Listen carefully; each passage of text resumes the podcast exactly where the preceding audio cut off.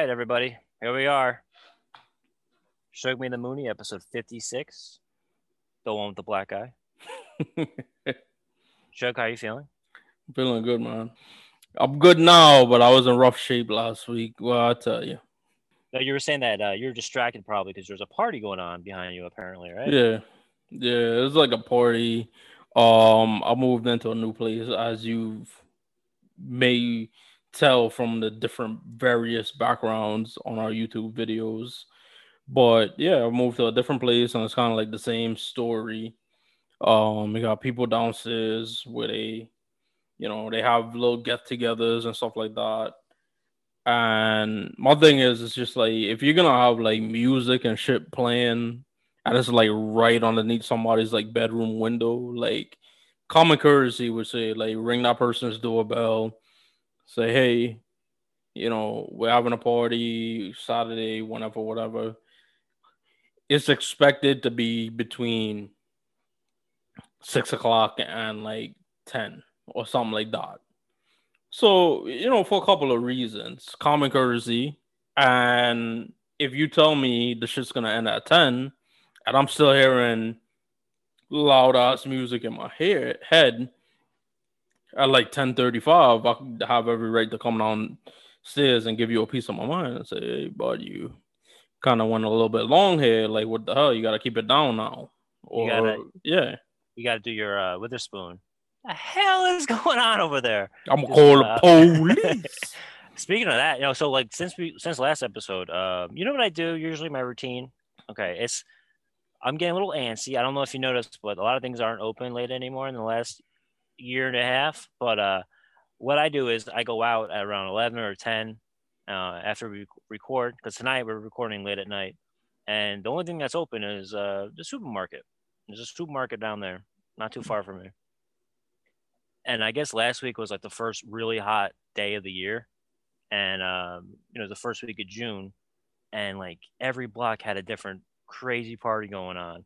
Like I was, I was expecting like, I don't know what else. It was like really, really loud and stuff. And I was wondering, I was like, what do you even, I don't even, I had never done that before. I've never called and been like, oh, this person's being too loud, whatever. But like, it was very, very loud. And the story's going nowhere. No, no, no. Uh, but it was really loud. I don't know what the hell was going on. And then with me, Uh, people were doing fireworks and stuff like right behind, and I'm like, you know, all day, all week long. I'm, uh, you know, it's just annoying. it's not, it's not, it's not, it's not something that friends would do. I don't think I've ever called the police on anything until I was first of all like, you call the police, they might shoot my black ass. But I've never really called the police until like I was like a supervisor at like, you know, our our old yeah. job. Yeah, yeah. I, I was, you know, at some point. It's but so much that I can do. So mm-hmm. I'd call the police up and be like, yeah, some old guys here like bothering the shit out of people talking about Eng- Engelbert Humperdinck. Well, I'm surprised. True story, by the way. I, I'm actually shocked. Um, it was a coincidence you brought that up because uh, earlier today I was thinking about, uh, remember we saw a guy get hit by a train? Yeah. That's crazy. And that's the only time I ever. That was a, like, that was the first time that happened to you. That was the second time for me. Oh man, but I had a call and like I guess I'm on record, and it's probably like if like on like uh remember like Rescue nine one one or one of those shows, they probably have my voice and it's like me like disinterested, uh hello. I think someone just like, or it was like really high. I, I can't remember if I was all like panicky. Oh my god, there's something going on outside. But I I'm on record of, you know, something crazy happened, and uh that was a weird uh that was, that was weird the difference moment. Between me and you. I know my tone, I would have been like, yeah, this guy jumped in front of a train, like can you get him off of there by the time I'm ready to like clock out because I want to go home. This isn't controversial because the guy was a piece of shit. We found out the next oh, day. Oh yeah, he killed like anyway. This lady and her kid. So yeah. Fuck him. Oh, rotten hell. Yeah, uh, that was the cover of the Post that said that because you know they they're clever with their titles. Anywho, um, yeah. So here we are. Of all the places, of all the train stations in the world, you had to kill yourself in front of mine. Yeah, man. Uh, But yeah, Casablanca. Man, it's, Casablanca, it's a classic. It's a black and white movie, classic. Um, Speaking of classics, yeah. Um, so it's June twelfth, twenty twenty one. Can't believe it. Uh, we were doing a little chit chatting earlier, and apparently this is a, we've been doing this for a year. So everyone who's listened to one episode, one minute, anything. Thank you. Uh, it's uh, it's, it's it doesn't feel like a year. I I think the last six months went way quicker, and then but then if I think about an episode from last summer, that's like, oh, that feels like years ago. Um, but yeah, so we're gonna talk about a few things today. Um, you know, we like to talk about pop culture, um, especially like retro stuff or nostalgia, I should say, and uh, we tend to ramble about. We'll go on like a tangent about like an old movie or an old show, and um, we started clipping them, and we've been posting uh, dot dot dot. in retrospect, a few uh, different, uh, we did Jerry Maguire, we did, you know, Porky's came up. Uh, today we're going to talk about, uh, ironically, a movie that came out twenty years ago this summer, but I never saw it until like two weeks ago. Yeah, that stunned me. Yeah, I know, but like, I think I did it on purpose. So uh, I like, all right, twelve, I was like, what is it, twenty years to the date? Okay, cool, now I can watch it. So I watched Legally Blonde. Um, which I know is crazy because a lot of people, it's more a huge franchise. It's going to be coming back next year with a new one. Mindy Kaling.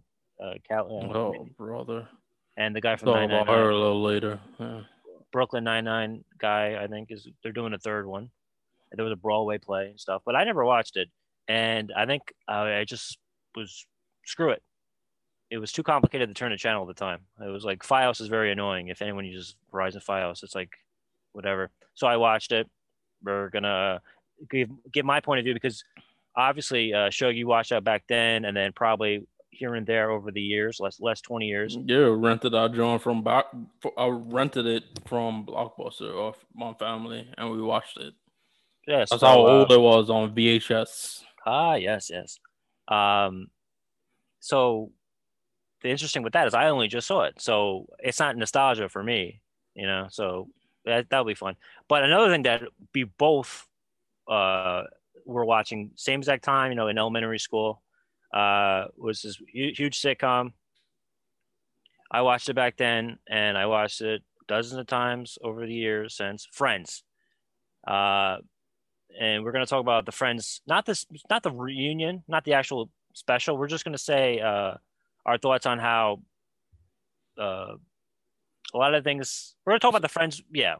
Shows. It's a it's a little then and now because um, there's obvious things that went on with that show that they um, you know, things they could have changed were it to be done today, as as Mike said about Legally Blonde, how they're making another one.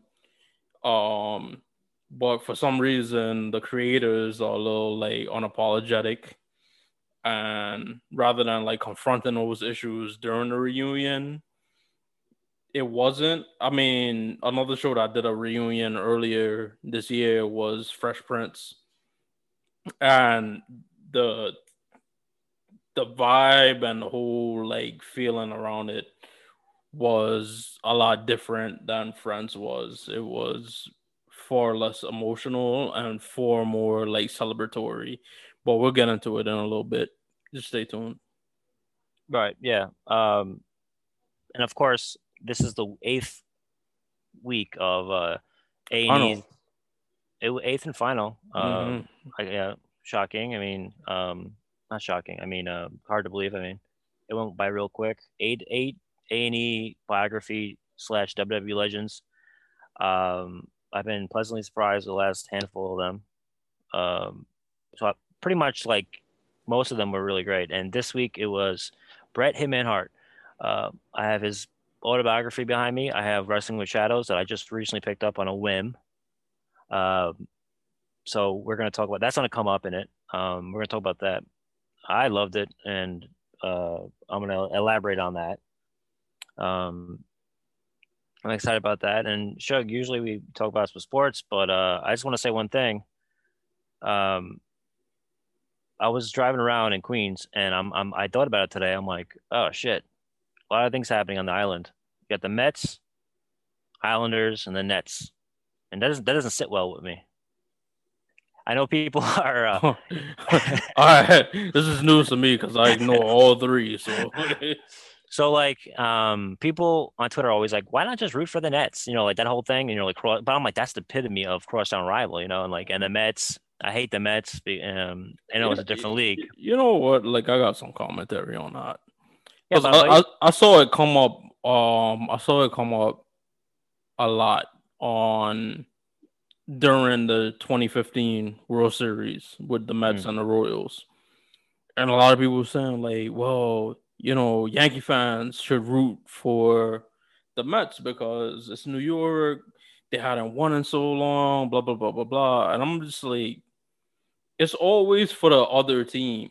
Because I even mm. remember it. It's always for, like, the, the, the, the little brother team. It's never, like, okay, Mets fans have been root for Yankee fans during the twenty, you know, every other World Series outside of two thousand. Mets fans rooted for Yankee fans. It's never that. You know, when the Jets went to the A F C Championship in back-to-back years, you would hear that. And I'll, I'll be honest with you, I rooted a little bit for the Jets because I thought it was cool. You know, you know, I was like, it's New York, blah, blah, blah, blah, blah. But the Jets, like, A F C Championship um, appearances were in between Super Bowl forty-two and Super Bowl forty-six. And in neither case, and it's funny because the Giants, and I may be wrong, I'm, uh, I'm going to be honest with you. I may be wrong, but these Super Bowl appearances were against the Jets' biggest rival, the New mm-hmm. England Patriots. So a lot of people will always come to, to you and say, like, or, or the qualm I always think about in my head. I was like, nineteen eighty-six, four years before I was born, a couple years before Michael was born, I was like, damn, like, I don't know what I would do in that World Series. It's mm. Mets, Red Sox, who do you root for, blah, blah, blah, blah, blah.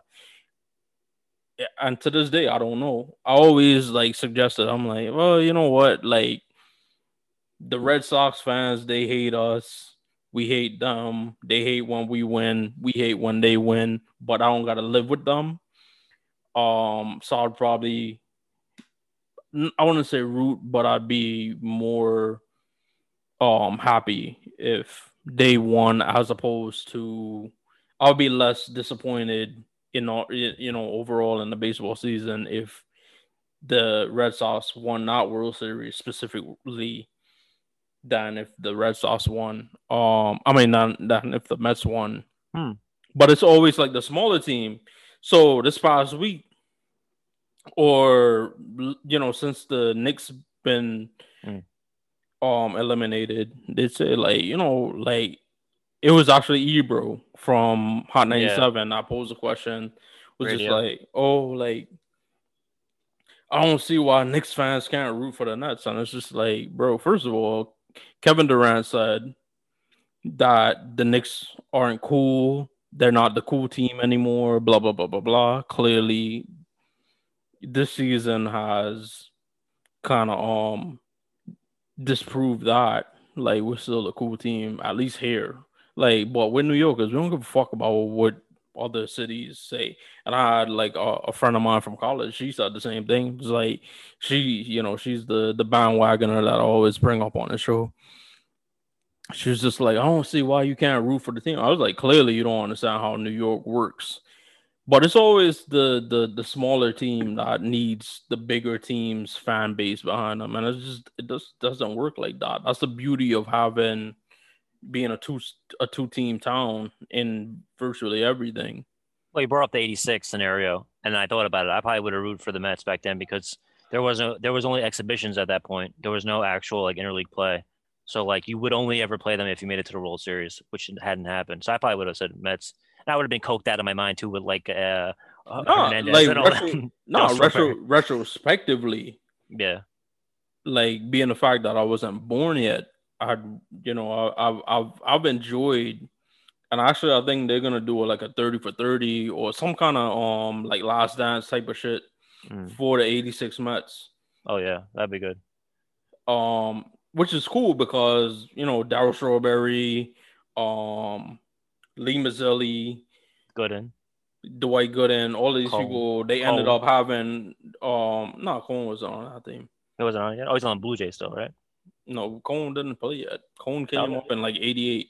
All right, edit this out. Shout out Coney. Follow me on Twitter. Hopefully he listens. I'll be fly as hell. Imagine David Cohen listens to this. Yeah, he's a cool guy. But all those dudes, they ended up playing like big roles. You know, Lee Mazzilli was like the bench coach for the Yankees in the nineties.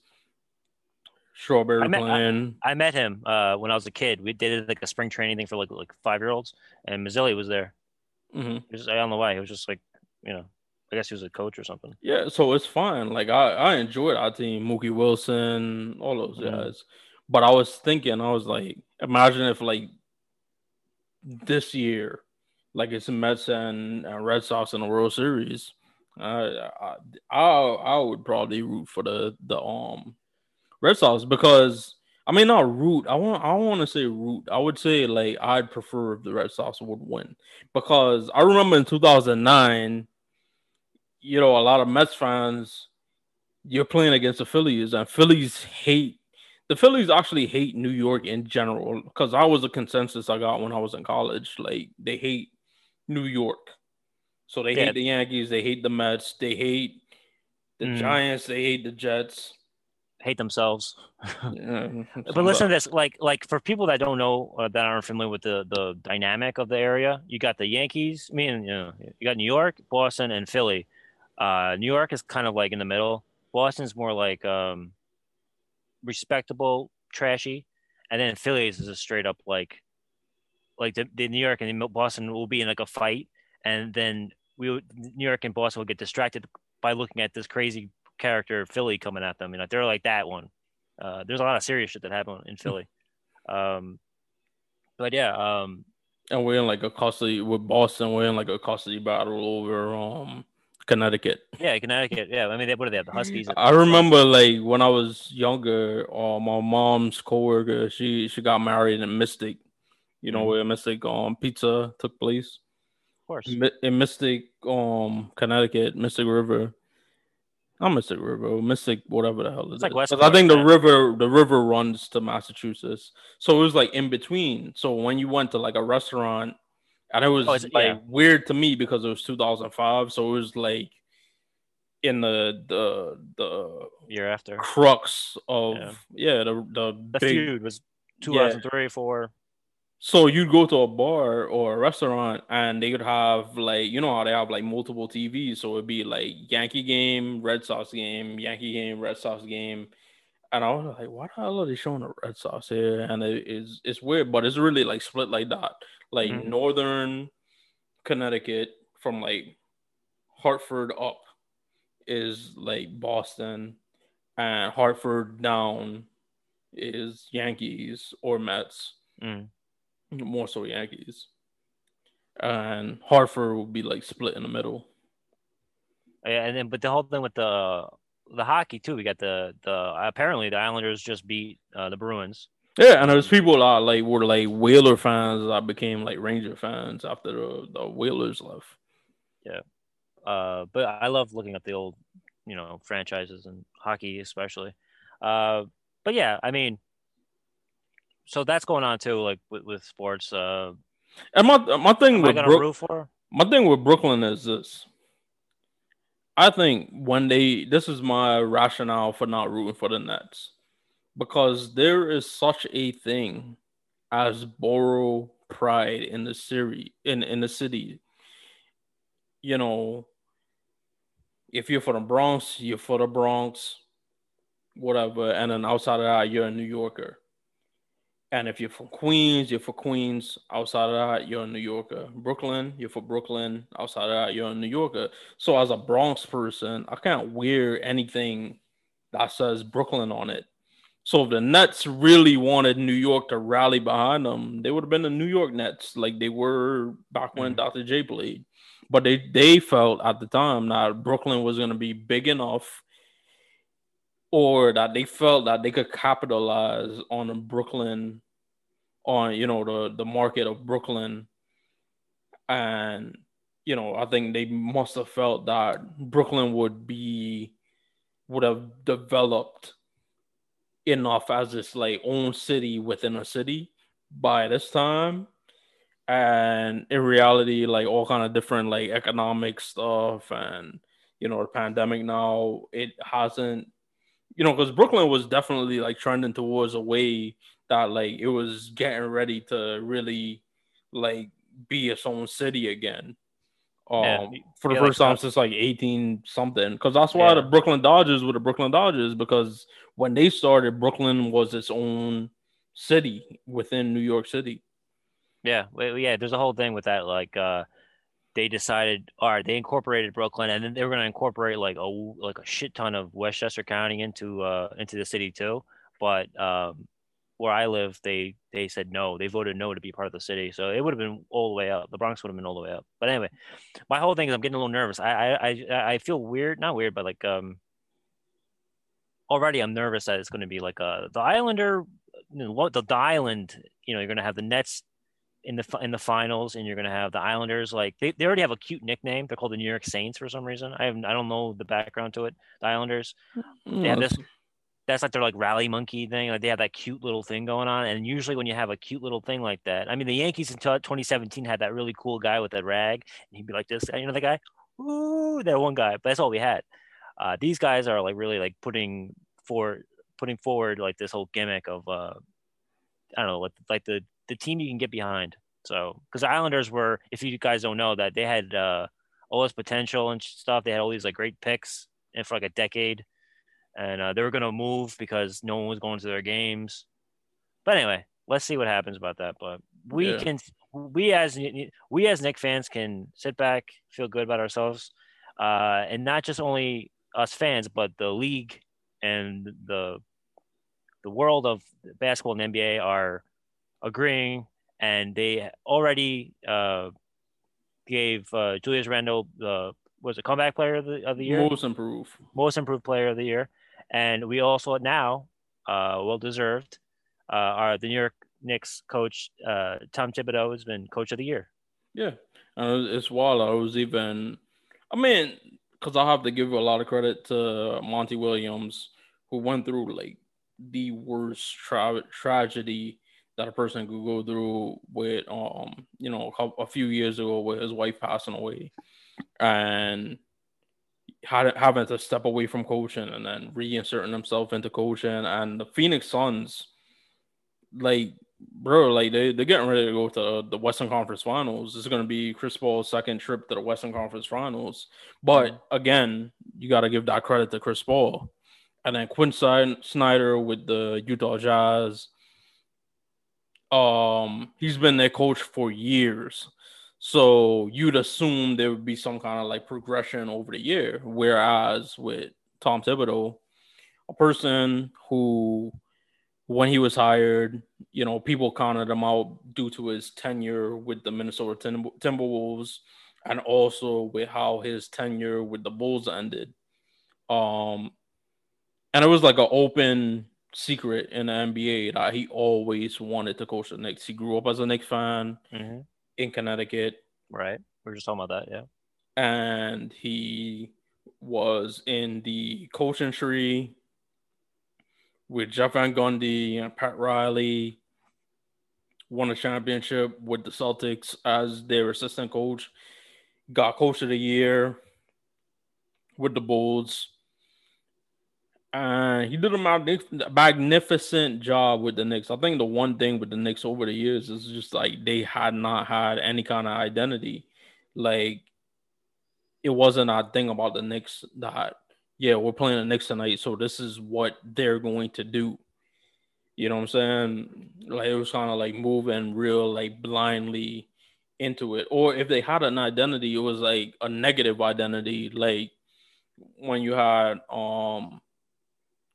Phil Jackson's guys running the team. It was just like, oh, they're gonna try to run a triangle, but you yeah, know this that, offense and, is like not feasible for today's N B A. Um, so we could work around it. But with the Knicks, it was just like every the one shit I would say about the Knicks, and this is where he he deserved coach of the year. Every time you played the Knicks, even if you came out with a win, I don't think anybody came out saying like, oh, like, you know, well, it, we had an easy night tonight. Like, we knew what we were going to do. Da, da, da. Like, every time after a game, even a win, like, the opposing team was like, man, like, I'm so tired. Like, I didn't know, like, they were going to do this to us. Da, da, da. Like, um, Tom Thibodeau brought that. And I'm glad he won Coach of the Year. And Mike? Yeah, even if there was like a normal like length of a season, it, the worst case scenario, it would have been like broke even pretty much, you know, because it was what, forty-one and thirty-one pretty yeah, much, right? Like more wins than I think the last two seasons combined.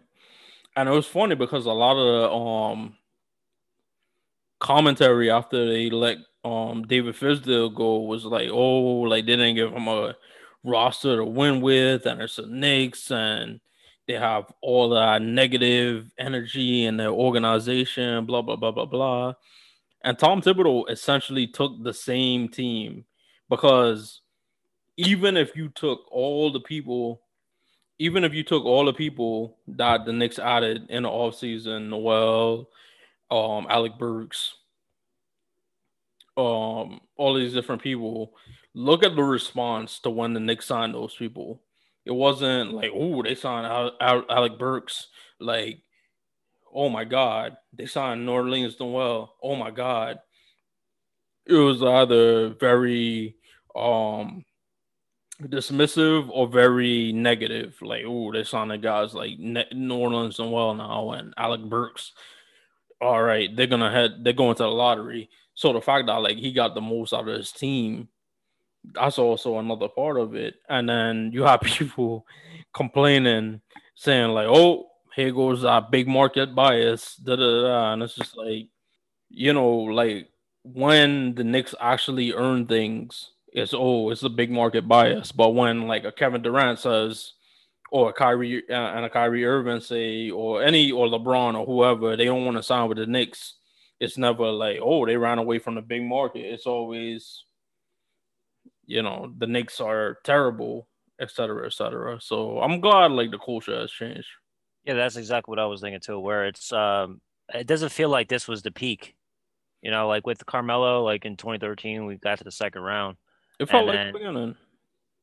Yeah, but then it, not now it feels like there's some it, – we're on the up. It's it's just like this isn't like – this con- it's consolation prizes because, of course, we wanted – we were hoping for more – you know, another round, but realistically, uh, this was more than what we expected, you know, and um, with Carmelo, like we expected to be more competitive and we lost mm. the second round. Well, well you know, just... well, you know what? The thing about Carmelo or Carmelo's time here was the front office, in my opinion, the front office failed him because the heights they reached was with Melo and Mike Woodson, and then Phil Jackson came in and he got rid of Mike Woodson. Mike Woodson actually had a big part in this season because they brought him back as an assistant. Yeah, and I, I wish him the best. Like Indiana is about to be like my second um college basketball team behind Pitt, mm. but I think the whole culture is different. Like you, you said, it feels like this is just the beginning. Like I, I said. You know, for the past couple of weeks, I've like how I feel after the season is how I felt after the Yankees when they got eliminated. I felt the same way when the Yankees got eliminated in twenty seventeen. Mm. How I felt in twenty seventeen. Now, how I feel about the Yankees in twenty twenty-one is based on what they did from twenty seventeen on. How I feel about the Knicks is I feel like they they like the the the, the sky's the limit for them as far as what they can do, and and the league, it's it's I I think I said it a few times, but like I feel like it's anything's up in the air, everything's up in the air in the league wise, where nothing is like concrete yet. You know yeah. what I mean? Like we're like, who are the major players? Like it's still kind of in that phase of R J Barrett at least, you know. You see me drinking my beer here? R J Barrett can't even drink a beer legally in this country right now. Like, we still got... And and Julius Randle is twenty-six oh. years old. And let's like, not, yeah. we, we, we're going to keep going, bro. And, and uh, blessings to uh, him and his wife. Uh, oh, yeah. They're expecting another one. Yeah, so good for them. Uh, yeah, but yeah, congrats. I mean, I mean, I watched so many Knicks over the last fifteen years, especially the last fifteen years. Because uh, I never really had M S G, but me and my buddy, man, we, we watched this, we watched every single night, like after school, then after work, when we kind of worked together on the same block. And I bring him up because he's a diehard Knicks fan. He's also a diehard Met fan. And I failed to bring this up when we were talking about the island, you know, the Islanders and all that and the Mets. It's actually uh, twelve years ago today. Did, did you see the highlight on this date, twelve years ago, two thousand nine, the Subway Series? Luis Castillo. Yes. So this is the anniversary. And this just shows you that we were like all watching the game together. He was the only Met fan, and it was like six Yankee fans. And we're all like, you know, talking shit because the Yankees looked like they were going to lose. And he was like gloating and everything. Uh, you know, we were all drinking and stuff, but he was gloating and uh, he was talking trash. And we're watching the ball. And I'm like, I had it recorded on like an old phone back then. He was like, he's going to drop it. And he drops the ball. And like, I just see him like, he's in like this massive like armchair, and he's just like, we all like popcorn everywhere. It looked like a Best Buy commercial. We were like celebrating so much. And that just yeah. proves you like, uh, it's, you know, I would never like root for that team, you know, like. Yeah, it's... I was in the Virgin Islands, and for one, mm. it was not the greatest service. And then for two, it was way back. This is before like Twitter, and you could go on like E S P N, and they had the, um, the app and the app, M L B at bat app. Like, you'd literally have to like be refreshing your phone to to follow a game. So I was like refreshing my phone, and I think it had like it was like A-Rod at the plate, and like mm-hmm. Teixeira was our second, and it was just like in play outs. And then I refreshed it, and I was like, I was like, nah, Yankees win like yeah. three two or whatever. And I was like, wow. Um, but speaking of Yankees, and yeah, today. couple of weeks ago, um, couple of days ago, before the series against the Twins, Josh Donaldson, who plays with the Twins, formerly of the Braves, Blue Jays, the Athletics, um, it's become a big thing in baseball now. Like, I guess, like, uh, sticky stuff. You know, it used to be t- pine tar, but now they got like ho- like a lot of different substances now. So a lot of people are like blaming, you know, the fact of a lot of pitchers like doing well where they previously didn't do well on like, oh, now they're using this new, um, these new substances, whatever, whatever. So Josh Donaldson, in like an interview, he called out Garrett Cole like specifically. This was like Saturday, and the Yankees began this series on, I think, Tuesday. Like, I was like, ooh, I can't wait. I think Cole's start was like the second game of the series. And I was like, ooh, like, this could get interesting. Like, because I was thinking, I'm like, yo, like, put one in his rib. Because um, it, it, my thing is, it's just like, it's evident that like a lot of pitchers are doing this. But if I'm Garrett Cole specifically, I'm like, why the hell are you using me as an example, like of anybody? And Garrett Cole came came up, and he didn't throw at him or anything. He just struck him the fuck out twice, yeah. and then made him fly out on the third at bat that he had against him. And I was like, you know what, that's actually better, because it's like you tried to say that like I cheated to be a good pitcher. And mind you, like Garrett Cole's been having like some bad starts lately. So I, I, I thought that was a little bit, you know, in this era of it's just like, oh, I hope he throws at him. You know, I want like the benches cleared. And I was just like, yeah. you know, just show him that you're better. I like that too. That's the way I like to do it. Um, I mean, there was a time where like if a team, if like the Yankees were like kind of getting pushed around, then you got to do that, you know. But uh, you got to just the way the way uh, Cole did it was the way I liked it. Like even Michael Kay was like saying like, yeah, you got to throw it at him. Mm-hmm. Come on, man. You got to throw it at him. He was like doing his whole like shtick on his radio show. Um, but yeah, so uh, he, he even put a little little extra on the on, on his uh, four seam fastball. Like he got to, he got to one hundred a few times. Um, but yeah, and then the whole game, Donaldson was zero for five. But they asked him again, like um, kind of uh, to reiterate or just like. Oh, yeah, like the game tying home run like the next day. It was kind of the same thing like Altuve. Where it was like they already lost the series, but since it's like the last game, it's like, oh, he got the last laugh. It's like, nah, you lost the series, bro. Yeah, but he and you did... lost against a guy that you tried to call out.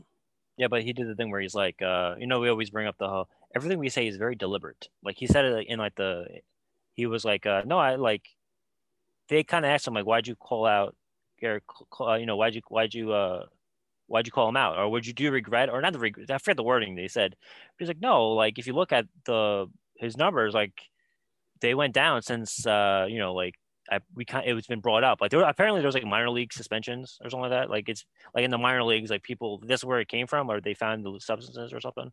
And um he's like, if you look at it, his numbers went down, his like velocity's down and everything, um but in this game, uh well, on that particular outing, it went up. Um you could tell that he was like fueled by something, like to, you know, make a point, and I like the way that yeah, he did it. He still, just stare down, stare he, down. He does the stare down thing, like, you know. Chapman usually does that, that too, but like Cole's like taking on that same thing. But Cole's like great, and on top of that, you know, it, he pitched like a good game. Like he pitches like extremely well. That's why he's, you know, the highest paid pitcher in the game. All right, Chug. So. Uh, I mentioned to you a couple, maybe a week ago, that uh, flipped through the channels and I started Legally Blonde on. Um, and for some reason, I just was like, all right. So I left it on and I, I, I watched through it, you know. And then I was looking on Wikipedia, just seeing like who else, like who made it and stuff. And I realized it said July two thousand one. And I was like, oh shit, man, that was twenty years ago. And I'm thinking of all the other movies that came out during that time. And I, I, I saw all those movies in theaters. Um, Like me and my friends would go. I had my first like date type thing, the group date thing. It was like that same era, and I'm surprised I didn't see Legally Blonde. But um, so it's funny because you actually watched it back then. You said you rented it, and you used to watch it.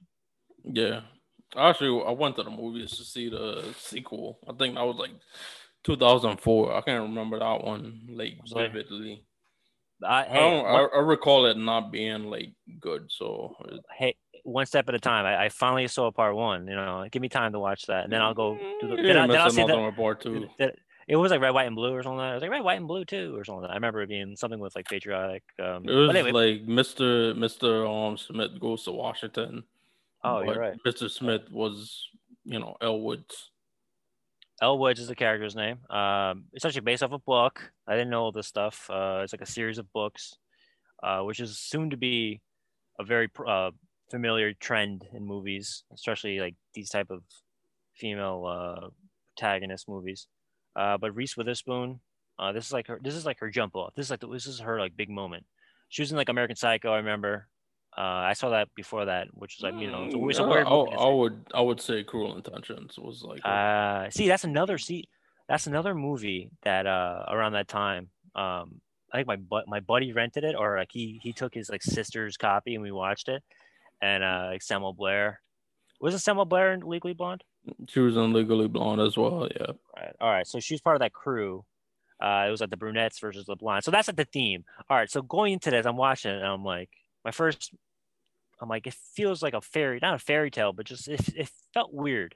Uh, it felt like, I know that like she was about to graduate college, and she was like, you know, kicking ass four point oh, but she was another popular thing at the time, uh, fashion major. You know, fashion, like merchandising major.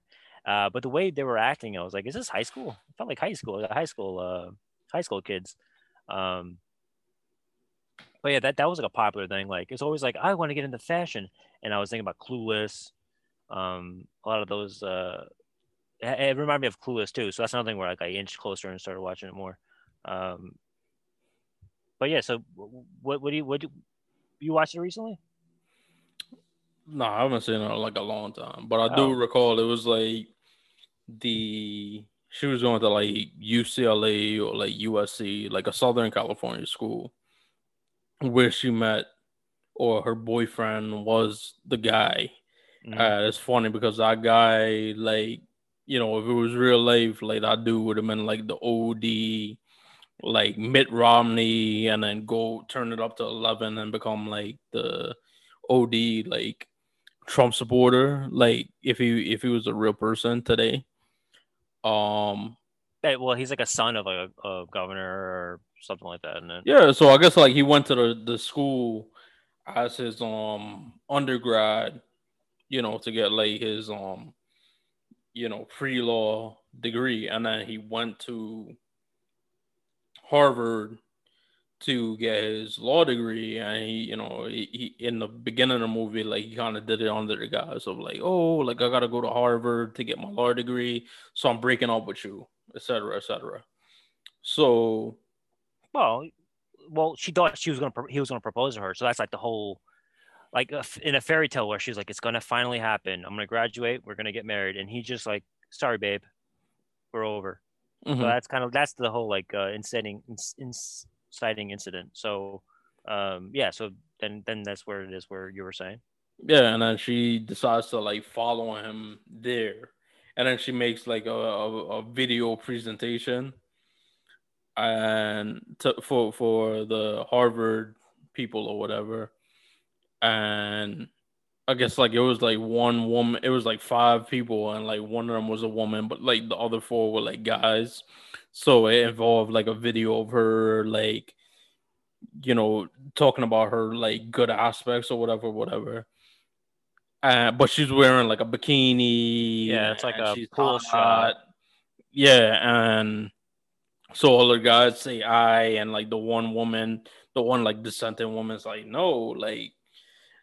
And she goes to Harvard, and then, like, to her surprise, like, he's in a relationship with another girl that's, like, more, um, you know, uptight and studious, which was played by Selma Blair. So, as you said, it was that, you know, Cruel Intentions reunion.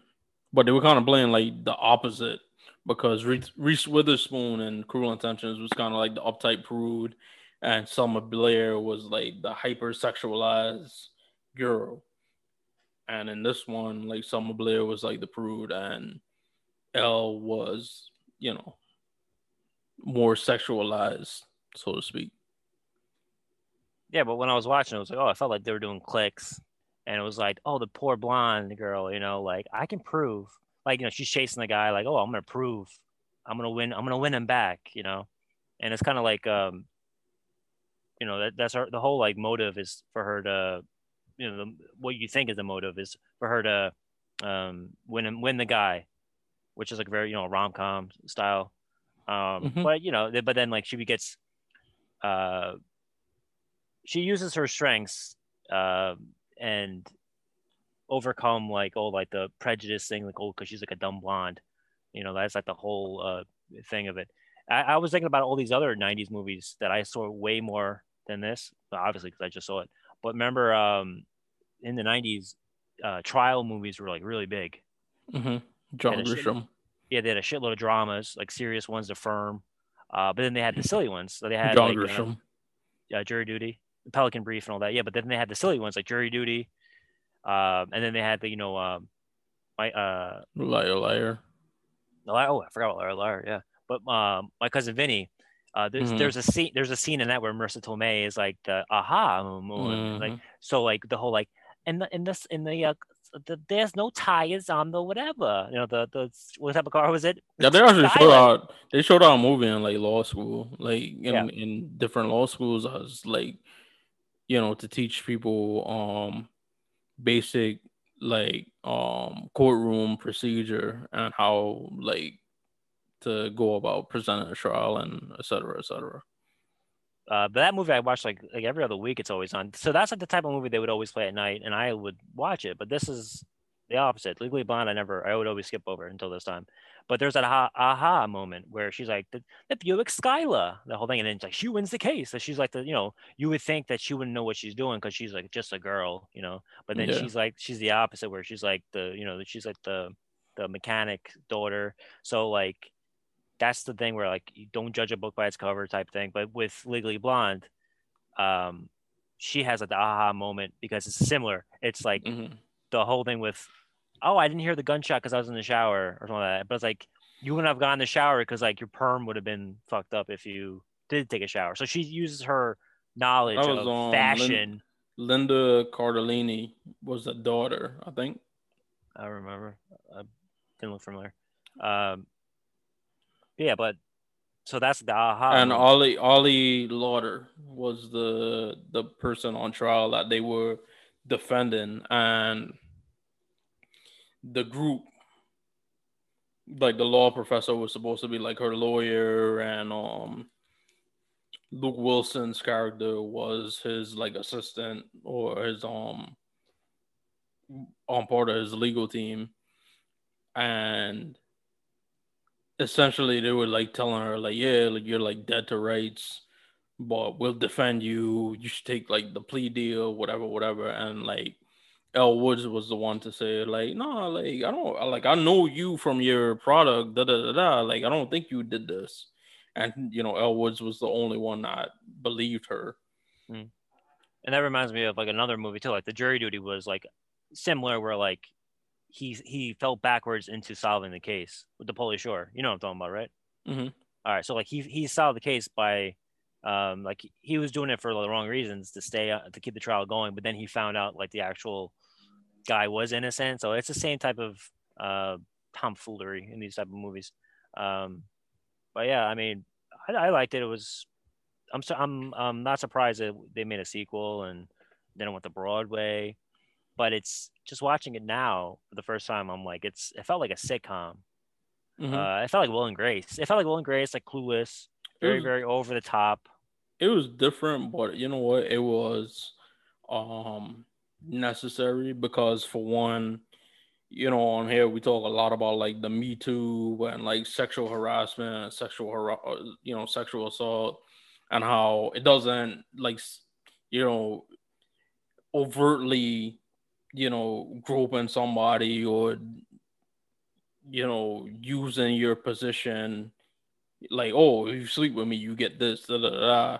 Like, that's a part of, like, the Me Too thing. So they had, like, a scene where Victor Garber. Victor Garber's a guy, and again, he's a guy from Will and Grace. Yeah, so that... Victor Victor Garber was, like, the professor. Victor Garber was Professor Callahan. So he invites her to his office to like discuss, like mm. under the guise of like, he was like congratulating her for like what she did in the courtroom that day.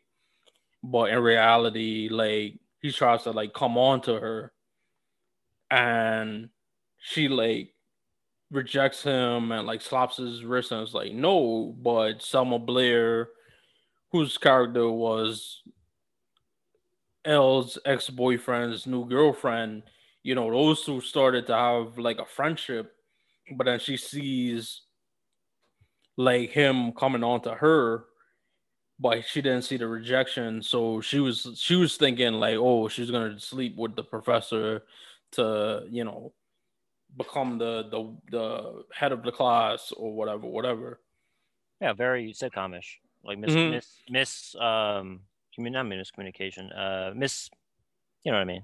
Yeah, but uh, it, it was it was interesting because it, it today, like that scene does hold up because it's like, you know, men of power, like be it your college professor or your boss, where in this case he was like both, and he was mm-hmm. like, oh, well, the only way you're gonna get ahead is if you do this. Um. Yeah. And you know what? They used to like the, it was very playful back then too. Like they would, um, like the whole idea of like being with your professor for women was kind of like, it was, ah, oh, like a badge of honor sometimes. Like they would very, very much, they looked at it differently in a lot of these like movies I watched and like T V shows. Like it was kind of like, oh yeah, my professor, I like, I dated my like, yeah, because we talked, the, we talked about it with the Saved by the Bell. Hmm.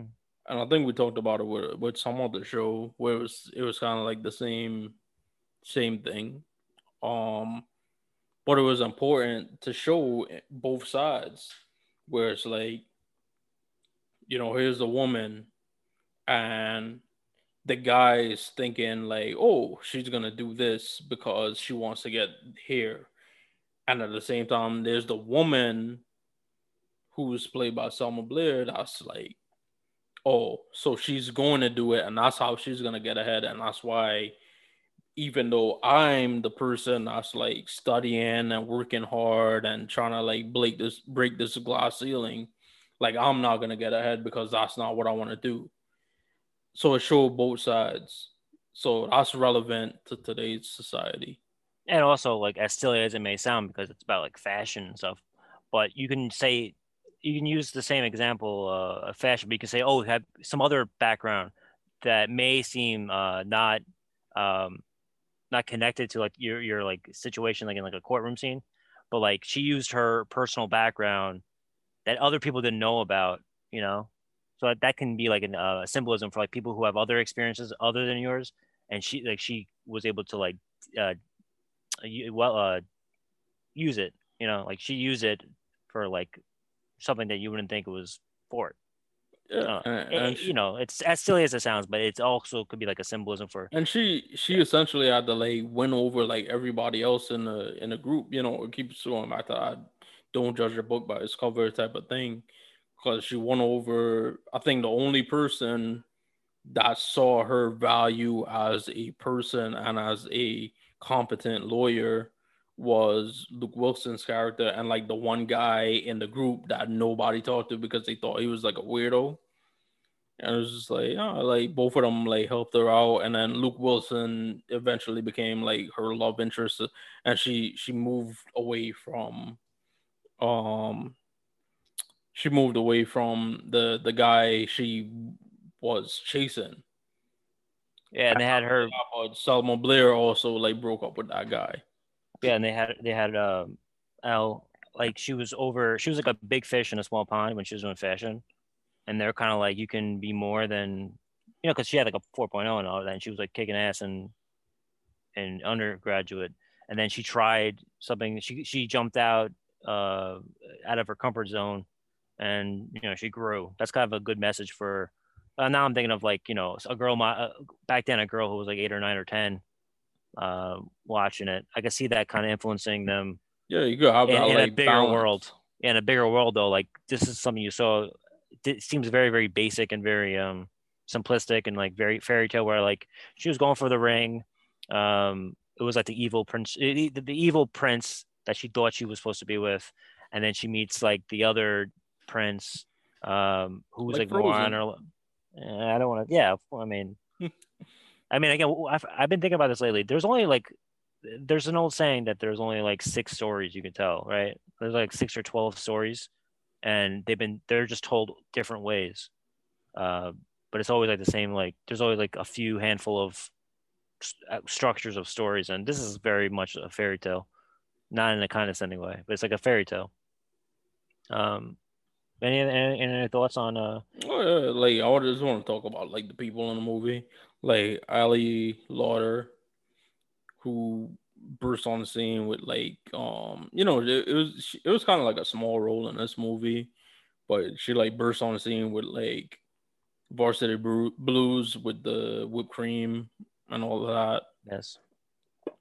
Um, but it came out like recently. Leonard Roberts. Who I know from Drumline, you know, the bad guy from Drumline, like he had a uncomfortable experience with her when they were both working on Heroes. Uh, uh, just, you know, a whole bunch of things. And, you know, he's black and she's white. So people kind of took like a racial like connotation to it. But at the same time, I was just like, well, she chose to be on Heroes with him as a love interest, and she was in Obsessed with Beyonce and Idris Elba, where she was, you know, the mm-hmm. other woman in their relationship. Uh, I don't know. It's one of those things I just, um, he said, she said type of thing. But I think he, he didn't name her alone. He also talked about Um, the showrunner and the various producers and writers on the show were, you know, kind of like nasty to him. I remember that. Now. That's what she's relevant for today. Another person on there, Jennifer Coolidge, who everybody knows as Stifler's mom, but she's she's a talented like comedian. Oh, yeah. Christopher Guest movies. Comedic actress, yeah. Um, she's awesome in that. She was in Seinfeld. Uh, I think she was like kind of like a. She was going for that whole. I think she's a growling type, uh, ad, uh, improv type. Yeah, background. But she was she was amazing in the movie. Like she was, like her first friend as like her um nail, as as a nail salon person. And Elle kind of Elle helped her out, so I thought that was important. Uh, Selma Blair, who's going through her own like physical stuff today, it was another movie where she was prominent in, going along with Cruel Intentions, going along with um The Sweetest Thing, uh with Christina Applegate and Cameron Diaz. That's one of my favorite movies. Well, we brought up the uh, Saved by the Bell. Uh, isn't like the dean in it? Uh, that's the same woman, right? Remember, um, the older. Oh, woman? um, what's her name? Holland Holland Taylor. Yeah, but I, I'm just like yeah, Holland like, Taylor. Holland Taylor. I know. Dean I know it's. Nine. I know it's two thousand one, but it, it definitely feels like a nineties movie. Mm-hmm. I know how like air, decades aren't really like, like you know. concrete, like this is where it begins and ends. It kind of like seeps into. Yeah, because I do remember I said that. I was like, "Oh, that's Dee McMahon," and that was the first time I seen her in something. And then, um, she became even more famous for being on Two and a Half Men as Charlie and his brother's mother. Another um, competent, a very uh, by the numbers sitcom, but does it well. And uh, this, again, this Legally Blonde reminded me of like a sitcom. Mm-hmm. I'm surprised it didn't turn into a show. Uh, maybe if you wiki it, maybe they were trying to turn into a show. It could have been a show. Could have your own practice. You know, blonde, blonde on blonde or blonde and blonde. I don't um, know. Oh, Reese Witherspoon is like too big for that shit now. Reese oh. Witherspoon, oh my God. I don't know what it is. Like whenever she has her hair like pulled back, I'm like enamored. I'm fascinated because I'm not into her. Uh, what about the third one? It, did you know anything about the third one? I only read that they were gonna make it. I know, know they made like a straight to D V D one with like the two annoying British girls from, um, Zack and Cody, Sweet Life of Zack and Cody. Sweet Life. I ignored that. I don't know. Are they making another one? Yeah, they are. It comes out next year. But okay. It's a Mindy. Remember Mindy? I brought it up earlier. Mindy Kaling. Okay, I forget that. Oh, all right. So yeah, I. So they're gonna have it. It's um. Brooklyn Nine-Nine and her. I guess it's probably a Fox Searchlight deal or whatever because they're with Fox, I think. Mm-hmm. Um, so I think it's it says May twenty, May two thousand, May twenty twenty-two. But uh, I have no other details. I'm going in blind, but uh, I don't know. If you had, if you could make Legally Blonde uh, reboot, how would you do it now? Would you do it like um, how the hell would you do it now? Man, I would do it the same way. I think like the Butt Street crowd doesn't like like the whole like chasing your my boyfriend man. Type of thing. But... but at the end, but oh yeah, but at the end, she did end up with a man anyway. Like it wasn't like at the end she realized she. Yeah, but what are you what are you supposed to do in movies now? You're just supposed to end up like single. Like, uh... I was watching, I was watching um Breakfast Club, and mm. it's it's very valid points like. With Judd Nelson and like Claire, was uh, I mean, what are you supposed to do? Like, a, a movie is supposed to just end up. Um, I don't know. Are you supposed to just end up a, a, alone? Well, Brian ends up uh, writing. At the end of the day, like you get the choice because, like, at the end of that movie, like the guy he wanted her, he was gonna dump Selma Blair for her, and she was like, "Nah, like I'd rather be with." This guy uh, like actually like respects me and like appreciates me. So hey, also with this last thing I'll say about Legally Blonde, it reminded me of you go into school, they make you choose a major pretty much, and then by the end you don't even want to do it and you find yourself in college. That's like kind of like a simple simplified thing of this, but you add in the whole uh girl power thing because it's two thousand one. um I don't know, I think it I think it holds up even though I never saw it back then. Um, me going in, and me watching it for the first time. Like, I'm into. I want to get more into these movies that I missed in like twenty years ago. Maybe I thought I was too cool, or I just maybe just never watched a lot of these like teen type movies. Um, but it might be fun just to see like, because uh, a lot of things do not hold up well. Uh, and what we're gonna talk about next is something from that same era. Um, that. For the last few years, especially the last couple of years, people have been looking back at it and um, saying that it hasn't hasn't held out held up. And it's Friends. Mm-hmm. You've read it. I mean, you're the BuzzFeed guy. I know there's a lot of articles about like Uh, they call it transphobic because uh, uh, Chandler's dad uh, was um, transitioned to a woman, and that was like the joke of it. Um, you know, what other ones? Well, I mean, like they had the fat thing where Monica like had all the flashbacks and they're making fun of her for being fat, silly. Uh, the nose, like J- Jennifer Aniston had a big nose. Uh, well, but then, but then on the flip side, it reminds me of Simpsons, because Simpsons were like getting applauded for having a character, having Apu, and then a gener two generation, our generation goes by, and the outlook on it is completely different. Looking back, like in ninety-four, they got an award from like the American Indian Institute or something like that, or like the something like that. They're saying, oh, representation, even though it was a, a white person doing the character, writing and white written by white people. Just the idea of having this character on the thing was good enough for them at the time. And then looking back, they said it wasn't. So with Friends, um, you know, people of all different races and uh, genders and stuff watch this. And um, over the, you know, they still, so you're, why you're saying like, oh, it came out in ninety-four. Um, why talk about it now? But the whole thing is people grew up on this, and, um, you know, it's part of their childhood, is part of their like upbringing too. So like you watching Friends, like going back, like, how do you like you watch it still, like when you see it pop on it, because it was on like channel eleven growing up, it was on Nick at Night still, uh T B S, and then streaming, and then the whole big deal with H B O Max when that launch was supposed to be Friends reunion. Mm-hmm. So like Friends is always going to be like one of the biggest rerun syndicated whatever old shows that are still around, so it's that's why it's relevant.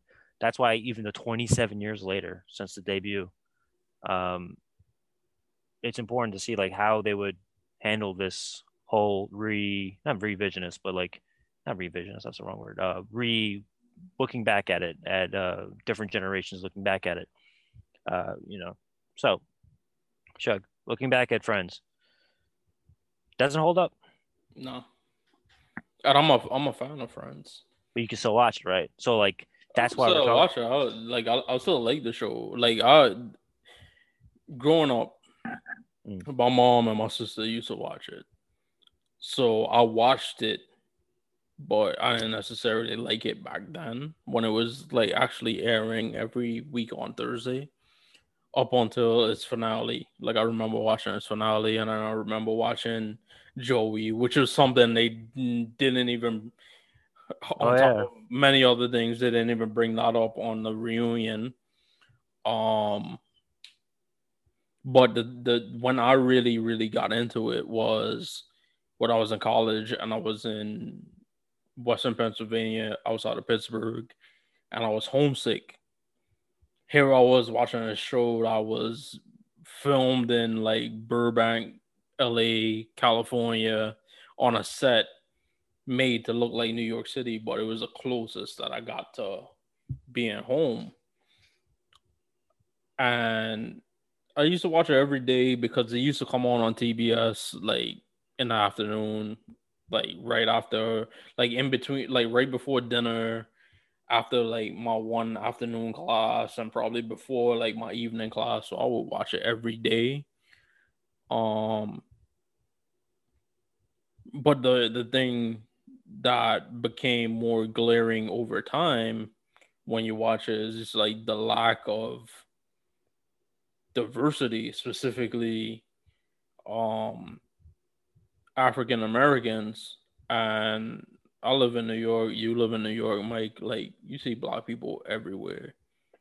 So to to go through like all these different seasons and then not being like a prominent supporting character of African American descent, you know, you you'd have to explain that, because um the two cre the two creators of it, David Crane and Martha Kaufman, they said they based it on their time, um when they were in their twenties in the Village in New York City, and I think like David Crane's gay.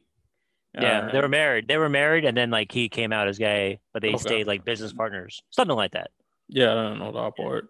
Yeah. Um, but they based it on their group of friends, where it's just like, you know, when you're in your twenties, like your friends or your family, And mm-hmm. that's how the whole basis of it came. And if you watch the show, how the show ended was when they started branching out and starting their own families. But it, it really, like, the whole thing, it was like two hours long. And I think, like, the Fresh Prince one was like an hour long. And it wasn't brought up in this one. Like, the, the Fresh Prince one, like, it tackled, like, it was a celebration of the show. People hit heavy stuff such as, you know, James Avery dying. Mm. Um, Didn't Will Smith and someone else not meet each other for a long time, and they had like a meeting literally on stage? Didn't it happen, something like that? Like a real life moment? Yeah, him and Aunt Viv, because, mm. you know, they had like a decades long feud, and I was confronted where they talked and, you know, they presented, you know, the reasons for that and the reconciliation and all of that. But with the friends, it was like all hunky-dory. It was like, ooh, this is what we love, and da-da, we miss each other. And, you know, I had James Corden, who I know we're not... I don't like him. I'm not big. a fan of him. Uh, you know what? Like, I, I've heard his story, and I'm like... Yeah, I'm proud know. of where he came from, but he's so ubiquitous that whenever I see him, I get annoyed. Because uh, oh wait, uh, you I know, know as, I don't know. I don't know anything about his background. I just know that I don't think karaoke shit. I'm not a fan of that. That's not my cup of tea, mm-hmm. as so to speak. Uh, I'm gonna do Devil's Ave. All right, so Friends, especially like they were trying to do this. I guess they're trying to have this be purely what escapism, like Friends, nostalgia. Let's only focus on the fun stuff. But this is what now I'm gonna flip it and say. Yes, people want that. But there's so many it, diverse audience who grew up on this show that they, you know, exactly what you're saying. So like they can't just blindly have the escapism and watch this, and because that's always been something on their mind, you know, like that's always been uh, something that they thought of. So you don't have like the benefit of, uh, hey, let's just talk about the good clips and uh, talk about uh, have silliness, like you said, the hunky dory thing. So like. So I keep going back and forth. Like, is it the forum? Like, I'm going to ask you in a moment to pitch me how would they bring this up organically.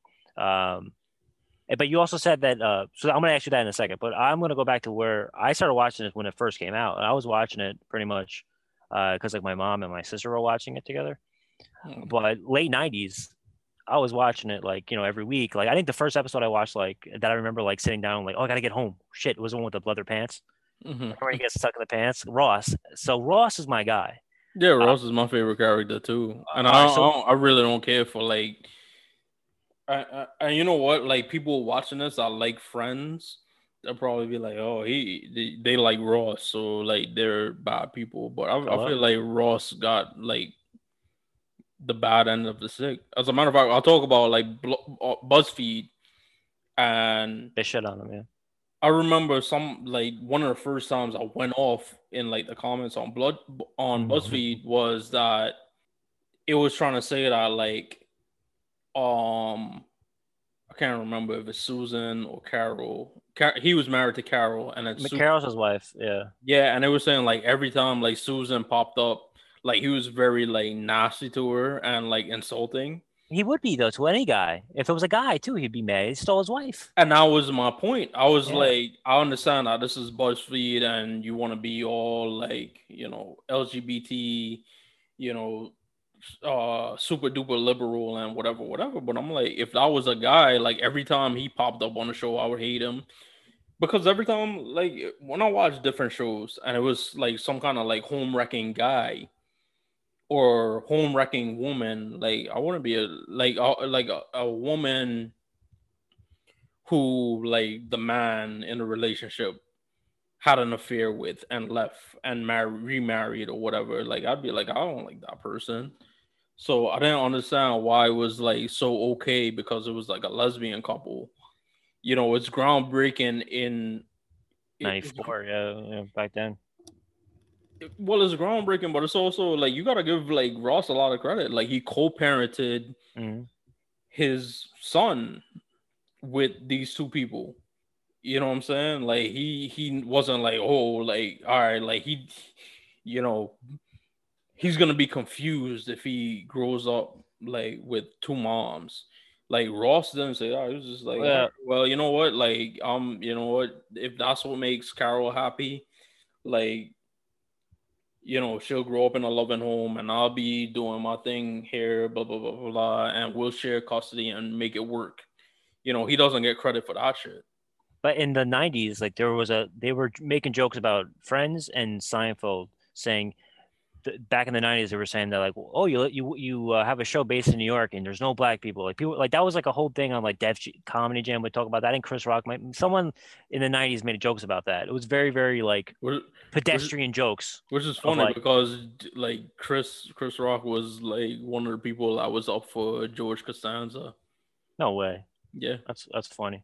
Um, Well, he he was popular with the penny. He had the penny thing, right? Little Penny.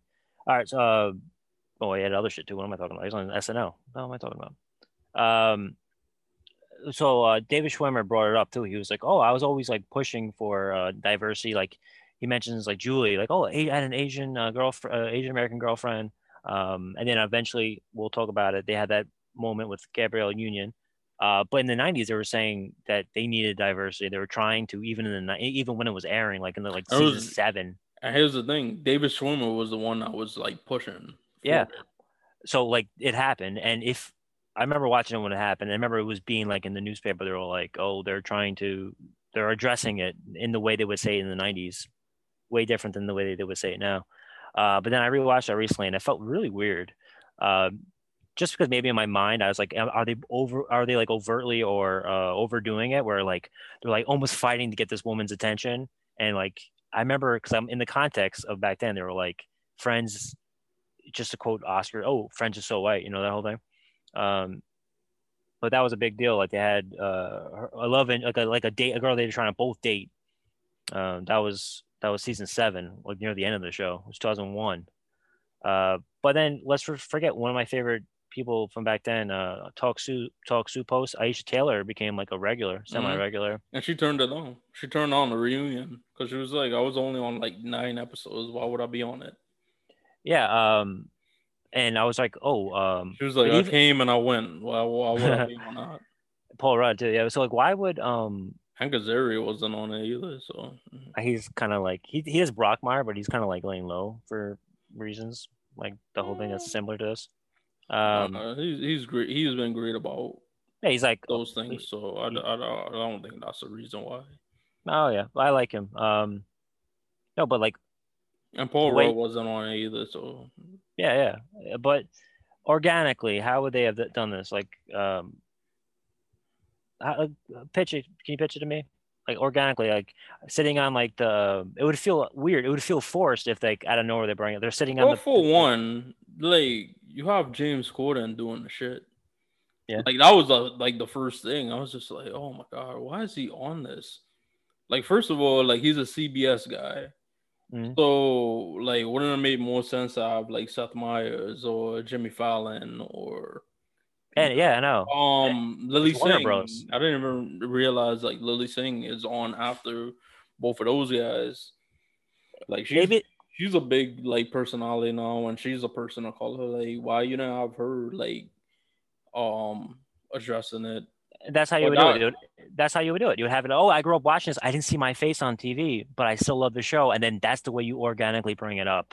And that's mm-hmm. why we aren't there. But that's how you pitch it.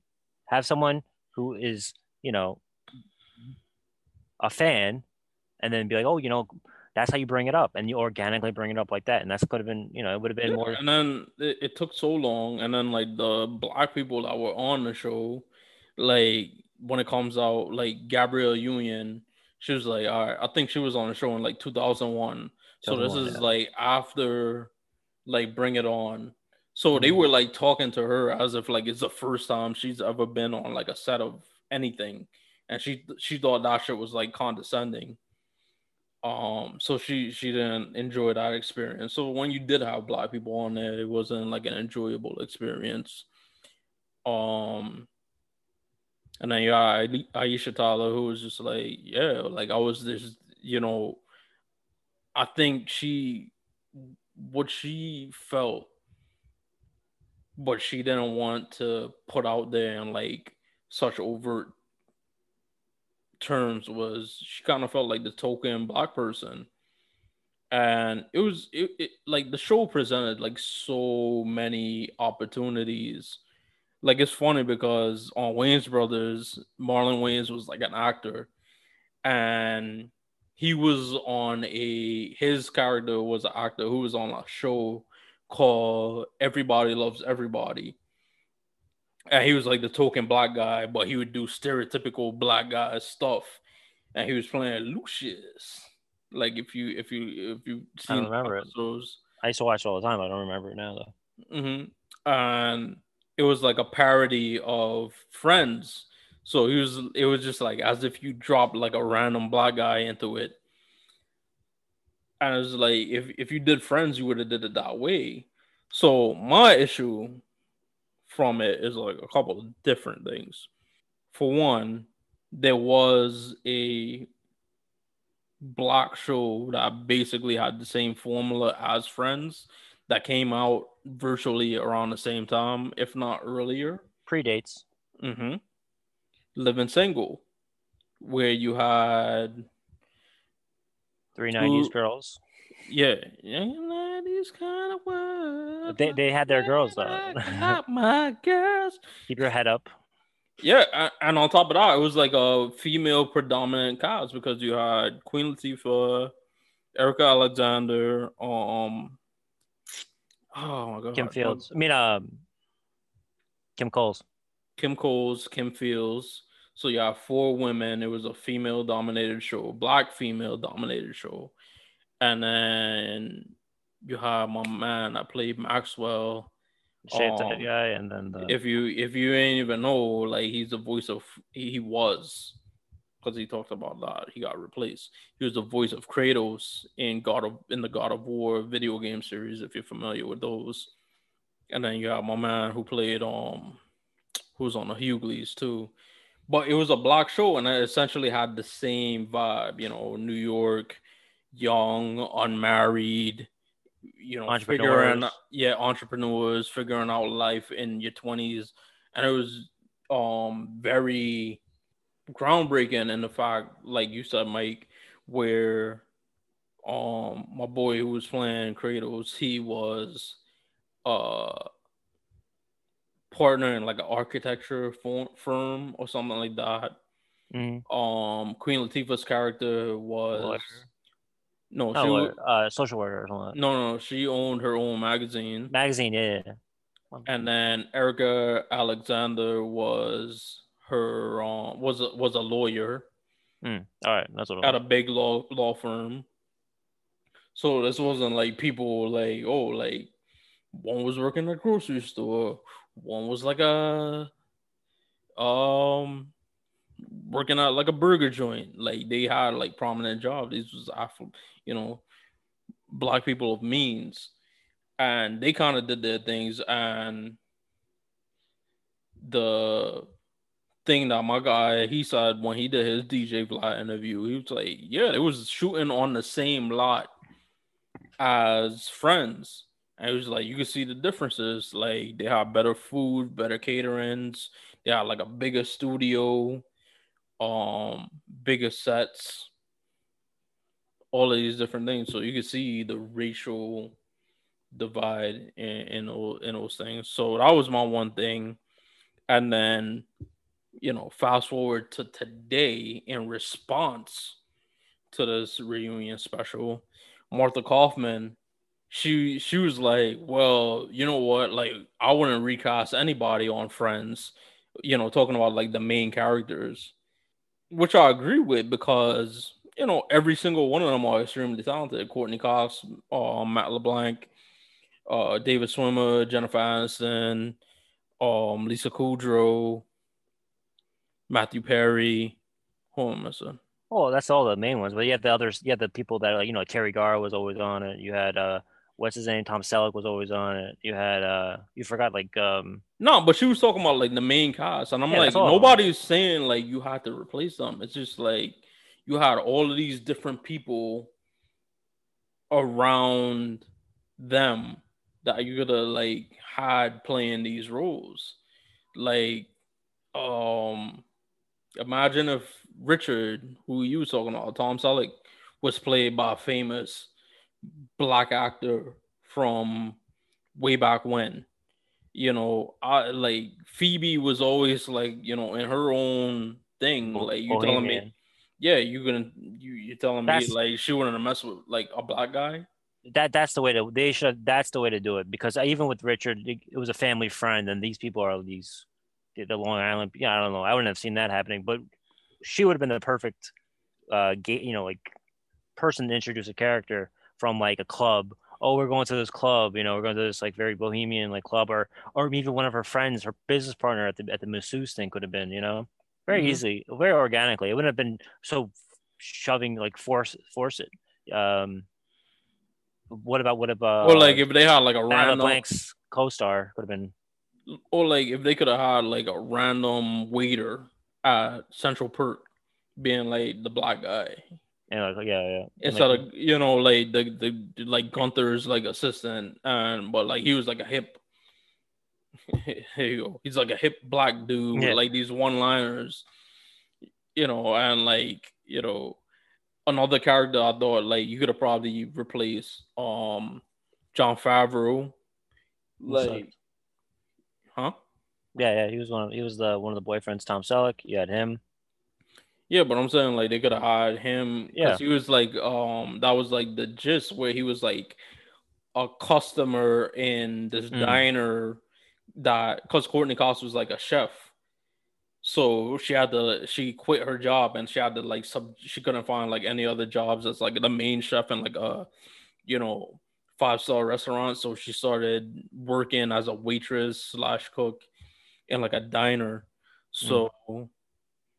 The the the the thing about um Jon Favreau's character was like he was a customer and he had like a crush on her, and he kept on asking her out, asking her out, and she kept on like turning him down, and she finally gave him a chance, and then after the date she found out like he was like this millionaire. So I'm thinking like you got like a black dude playing that role, where it was just like he seemed like just like a regular dude that used to come to this restaurant asking her out. And then she took him out and then found out, like, oh, shit, he got, like, a shit ton of money. Like, I I think, like, Two Broke Girls kind of did the same shit with um Eric Andre. Like, and he was dating, um, uh, I only know Kat. Yeah, Kat Dennings' character. And it comes to find out, like, he was, like, because he used to live in, like, a like, a van. And then you come to find out, like, his fault, like, he, he was biracial, but, you know, Eric Andre, he looked black with his afro. So it would have been like, oh, like, he's, like, this rich black guy. But, you know. Eh. And and it, and it takes place in similar um, type of neighborhood. Like, uh, you know, you know, of course, Friends is, like, uh, The Village, and Two Broke Girls is, what, yeah. Brooklyn? Brooklyn or something like that? L- Lower East Side. Lower East Side. Yeah. I mean, I, I don't know. Maybe it's Some, something like that. Greenpoint. It's either Greenpoint or Lower East Side. Um, but yeah, I mean, there's organic ways they could have done it. Um, There's so many ways, and it's like to say, like, oh, all right, well, it was nineteen ninety-four, but you ended the show in two thousand four. Like you're telling me over like these ten years, and then you know you didn't realize society changed around you, and then among other things. I remember somebody tweeted out when they find when they put out like the guest list with like Justin Bieber and Lady Gaga and like Cara Delevingne, like all of these people, and it was like, now we're gonna be a part of the reunion. Like somebody tweeted, it was like, wow, even a reunion, it's all white, like no black people or something like that. So she responded to that, and she was like, well, M- Mindy Kaling was on there, and I'm like, Mindy Kaling. Mindy Kaling is like a white girl, like that's like dipped in like chocolate. Like if you, if I heard Mindy Kaling before I saw her, I would think she would look like the blonde from two Road Girls. Isn't that her shtick, though? Like, when she was on Office, when she said Kelly, you know, that was her shtick. Like, she talked like a Valley girl or yeah. like a Paris Hilton. Oh, my God. She's such a I mean, dope. I mean, we talked about it in the thing when we was talking about, like, Kamala Harris, where she was like, her daughter was like, Mommy, is that you? Oh, yeah, this light-skinned black woman, is that you? Like, oh, my God. Like, Mindy Kaling, like, annoys me. Upset. I was like, yo, Kelly, I think Kelly Kapoor is, like, the most cringe-worthy character in television history. Hmm. Yeah. Uh, Man or woman. Like, she's perverted. In ten years, on episode five, whatever it will be, Office is going to be very similar to Friends, where, like, it... it t- Office came Office out... Office had black people on it, though. Oh, I know, yeah. I don't mean like that. I meant like, um, uh, I don't know. My point is, like, ten years went by. That that debuted like a year after Friends ended, and um, they had. Well, you're right. They had they had a diverse cast. Um, that was only a year later. Mm-hmm. You know, but I meant with uh, a lot of the jokes were uh, fucking pushing it with like P G thirteen. Um, I rewatched that. Um, I don't know. I, I I don't know where I was going with that. I, I just want to say, I just want to bring up that I can't believe that, but that came out sixteen, fifteen years ago. Mm-hmm. Yeah, that's just a that's just me be feeling sad that I'm old now. uh, but yeah, I'm gonna not defend uh, Friends. I'm gonna say that they're not the show. On one hand, they are the show because so many different types of people grew up on it, and you have to address your fans because you wouldn't be doing a reunion just for yourselves. I don't know. Circle jerk. Like I said, I don't. I don't understand how, okay, you could defend, like, it's nineteen ninety-four. You wanted, like, you're a struggling writer, producer, whatever, whatever, and you wanted this show to stay. And it's just like, okay, so these are the six best people we could get. But my thing is, like, going over the years, the famous thing about Friends was that all six main characters and the actors, they went to the negotiating table right. together. Mm-hmm. And it was yes. less like, listen, like whatever Jennifer Aniston's getting is the same thing Matthew Perry and Matt LeBlanc is getting. Like, or else we're not doing this thing. And it carried over to the reunion too. They weren't going to do a reunion unless they all did it. Um, it's thirty like, years of that stuff, you know? Like, I, like I, I, I love all those people. Like, remember, I... I You know, I love Lisa Kudrow. I love, like, I'm a big fan of Matthew Perry. Matt LeBlanc is doing the best, like, T V-wise. He got awards mm-hmm. last year. He's kicking it. He's he's embraced. He looked the most natural.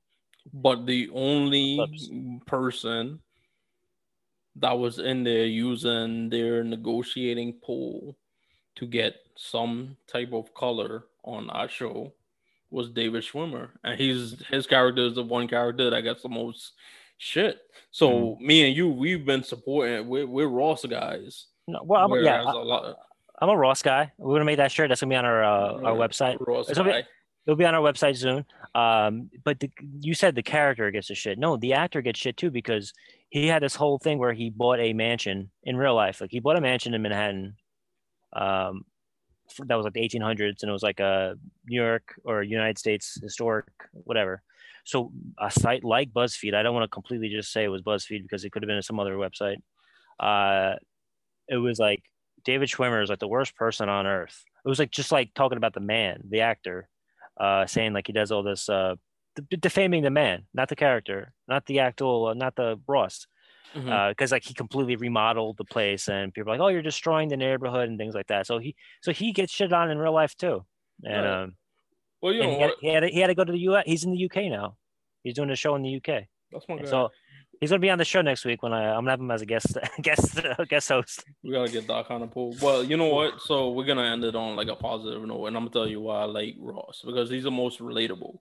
Because I used to always get always used to get shit for like the things I wear, so I relate to him in the um the leather pants episode, right? Mm, oh yeah. And then my personal favorite episode of the show was the episode where he's trying to get to the bottom of who has been eating the sandwich. yeah.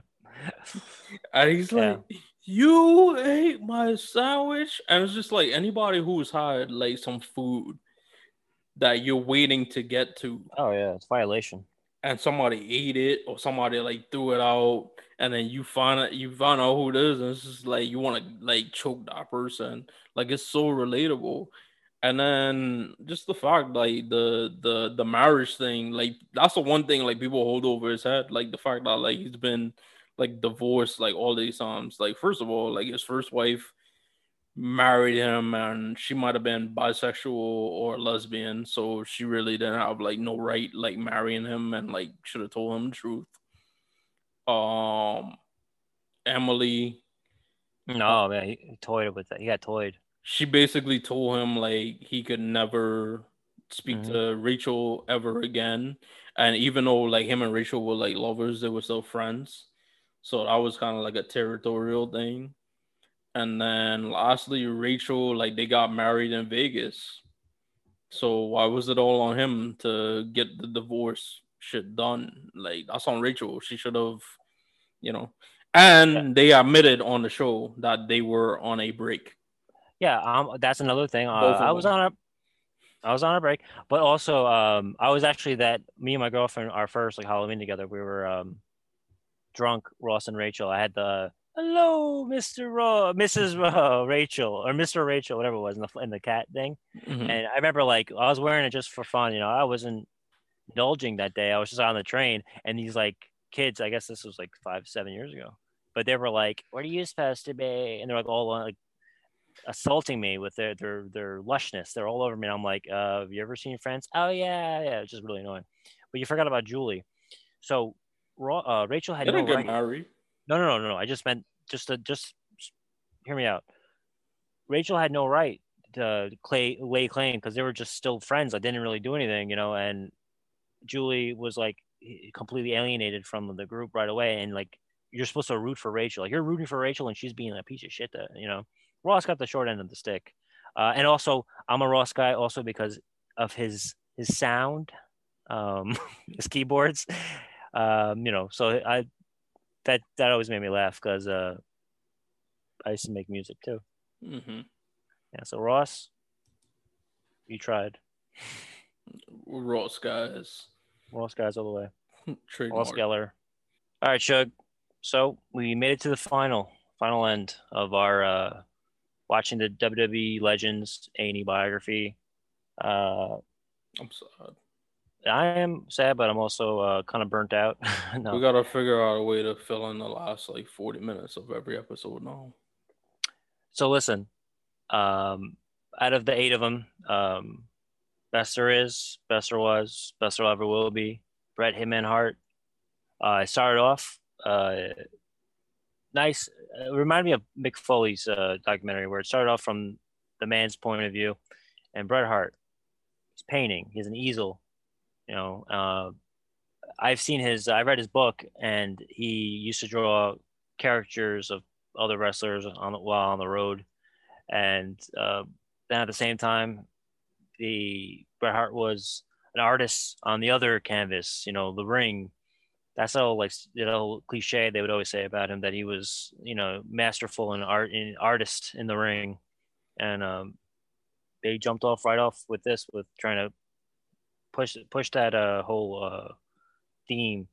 Uh, what did you think of this so far? What do you mean? What did you think of this right off the bat when they started with that nice little intro? I liked it. I didn't know he, he drew and, and stuff like that, so it was.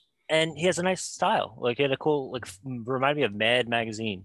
Here, I'm gonna just show you, but this is like um, I'm showing Shug his actual drawings that he had in his uh, best-selling book.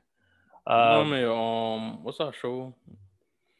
Uh, the one on like A B C cartoon. Um, just Schoolhouse Rock.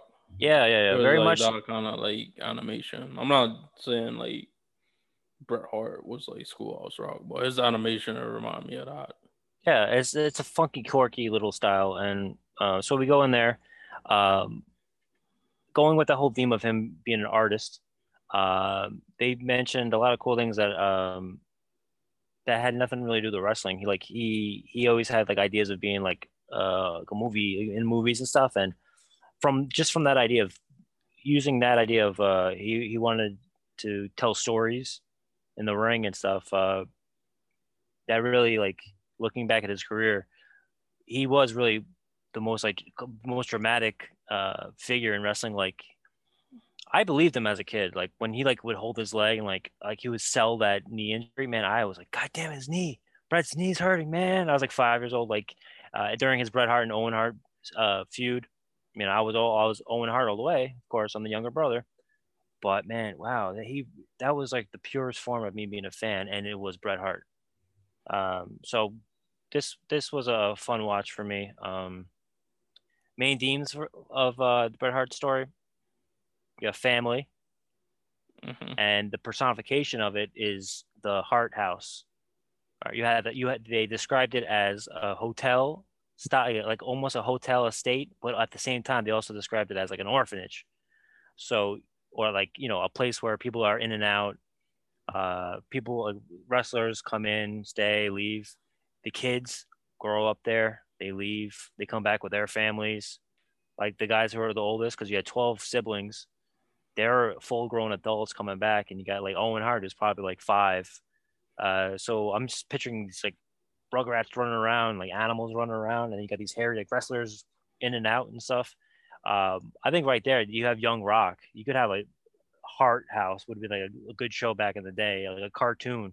If like Bret wanted to, he probably could have made a cartoon back then, just with his like animations. Um, you could have you know all these different characters coming in and out. Uh, sticking with the family, you know, um, his father.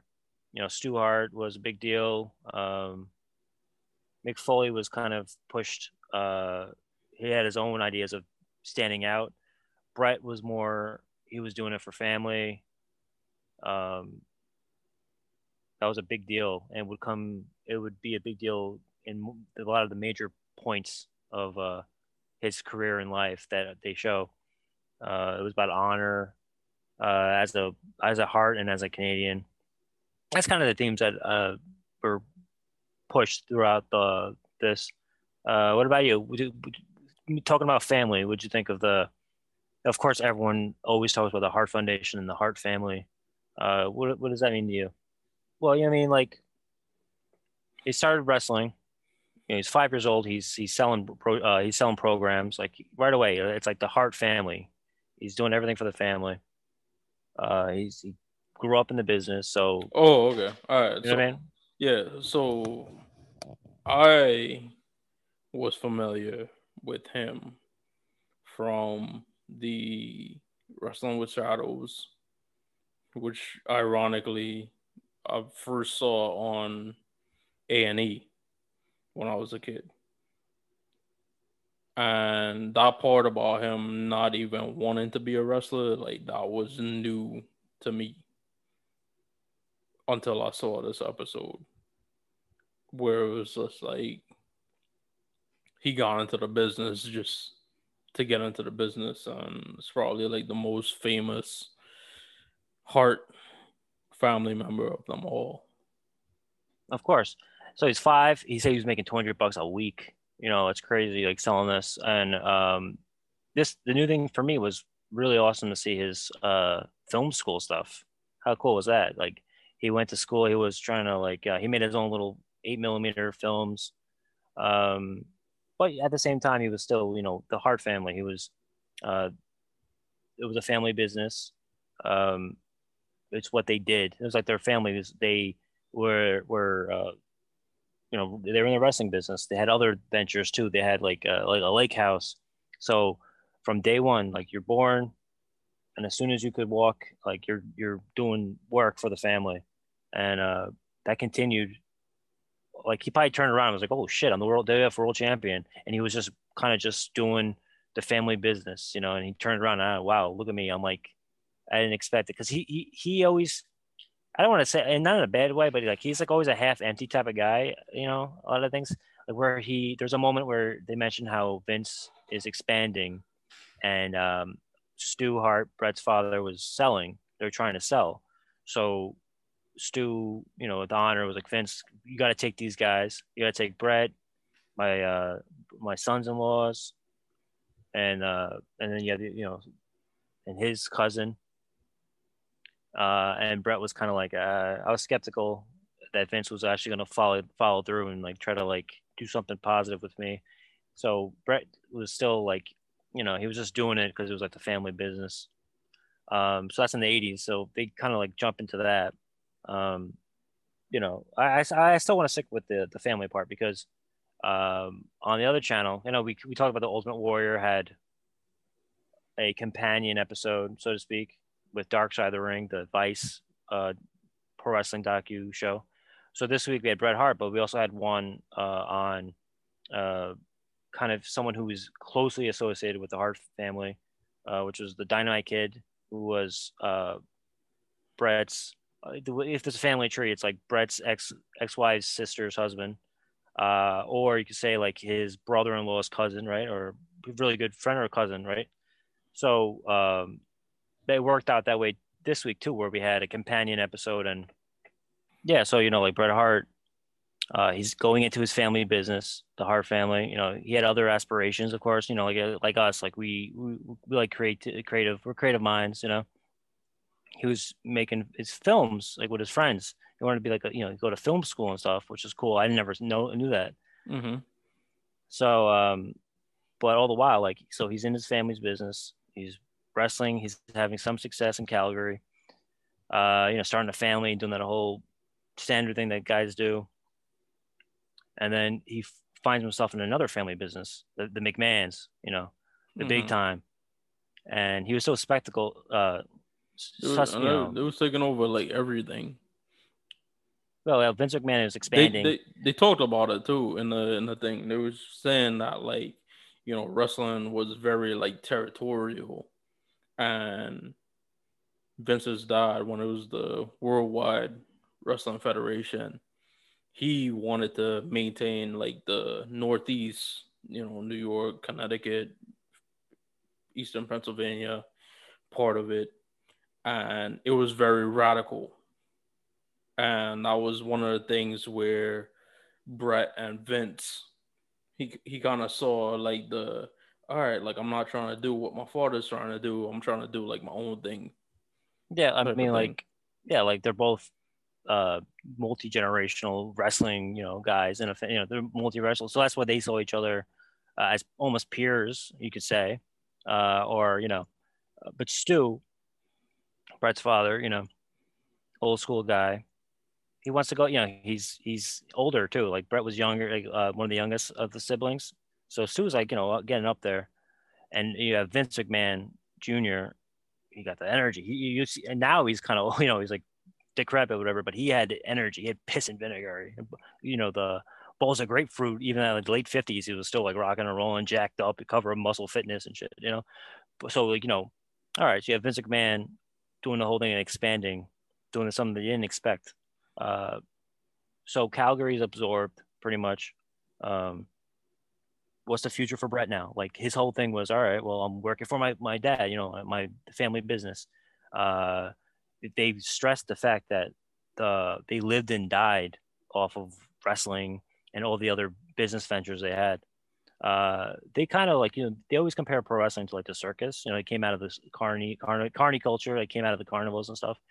Um, the Hart family, they were like outcasts and where they grew up. You you notice that part where they were like handing mm-hmm. down clothes yeah, and, and they, shit. And they used to bet you, you know, Brett yeah, fart. So, yeah, Brett yeah, Hart fart. You know, that, that shit annoyed me. Mm-hmm. Um, I had a name because Mooney. You know, people would say like, "What do you moon people?" And I'd be mm-hmm. like, "Fuck you!" And I would do uh, I would do the uh, Stone Cold Stunner.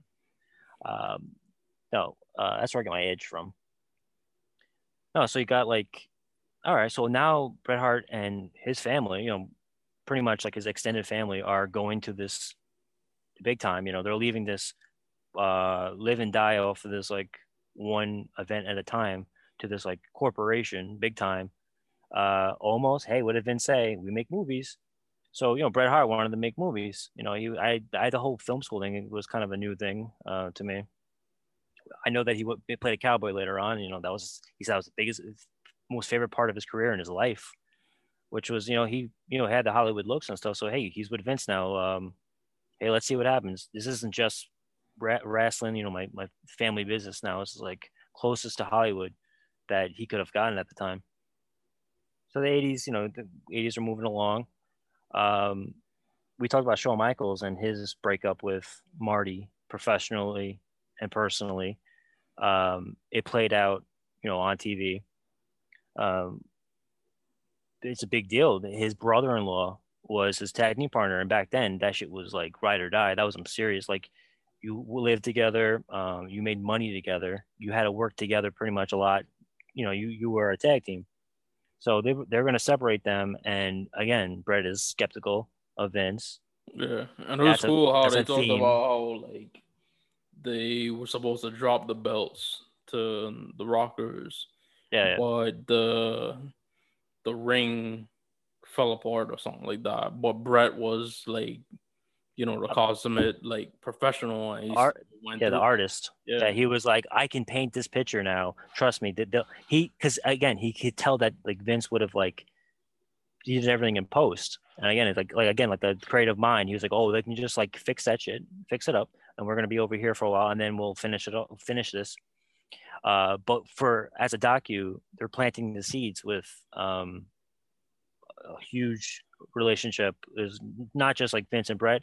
That was a huge dynamic, a huge uh, relationship in Brett's life. But then you have Brett and Shawn, and you, like Shawn Michaels on this docu was more candid than on his own docu.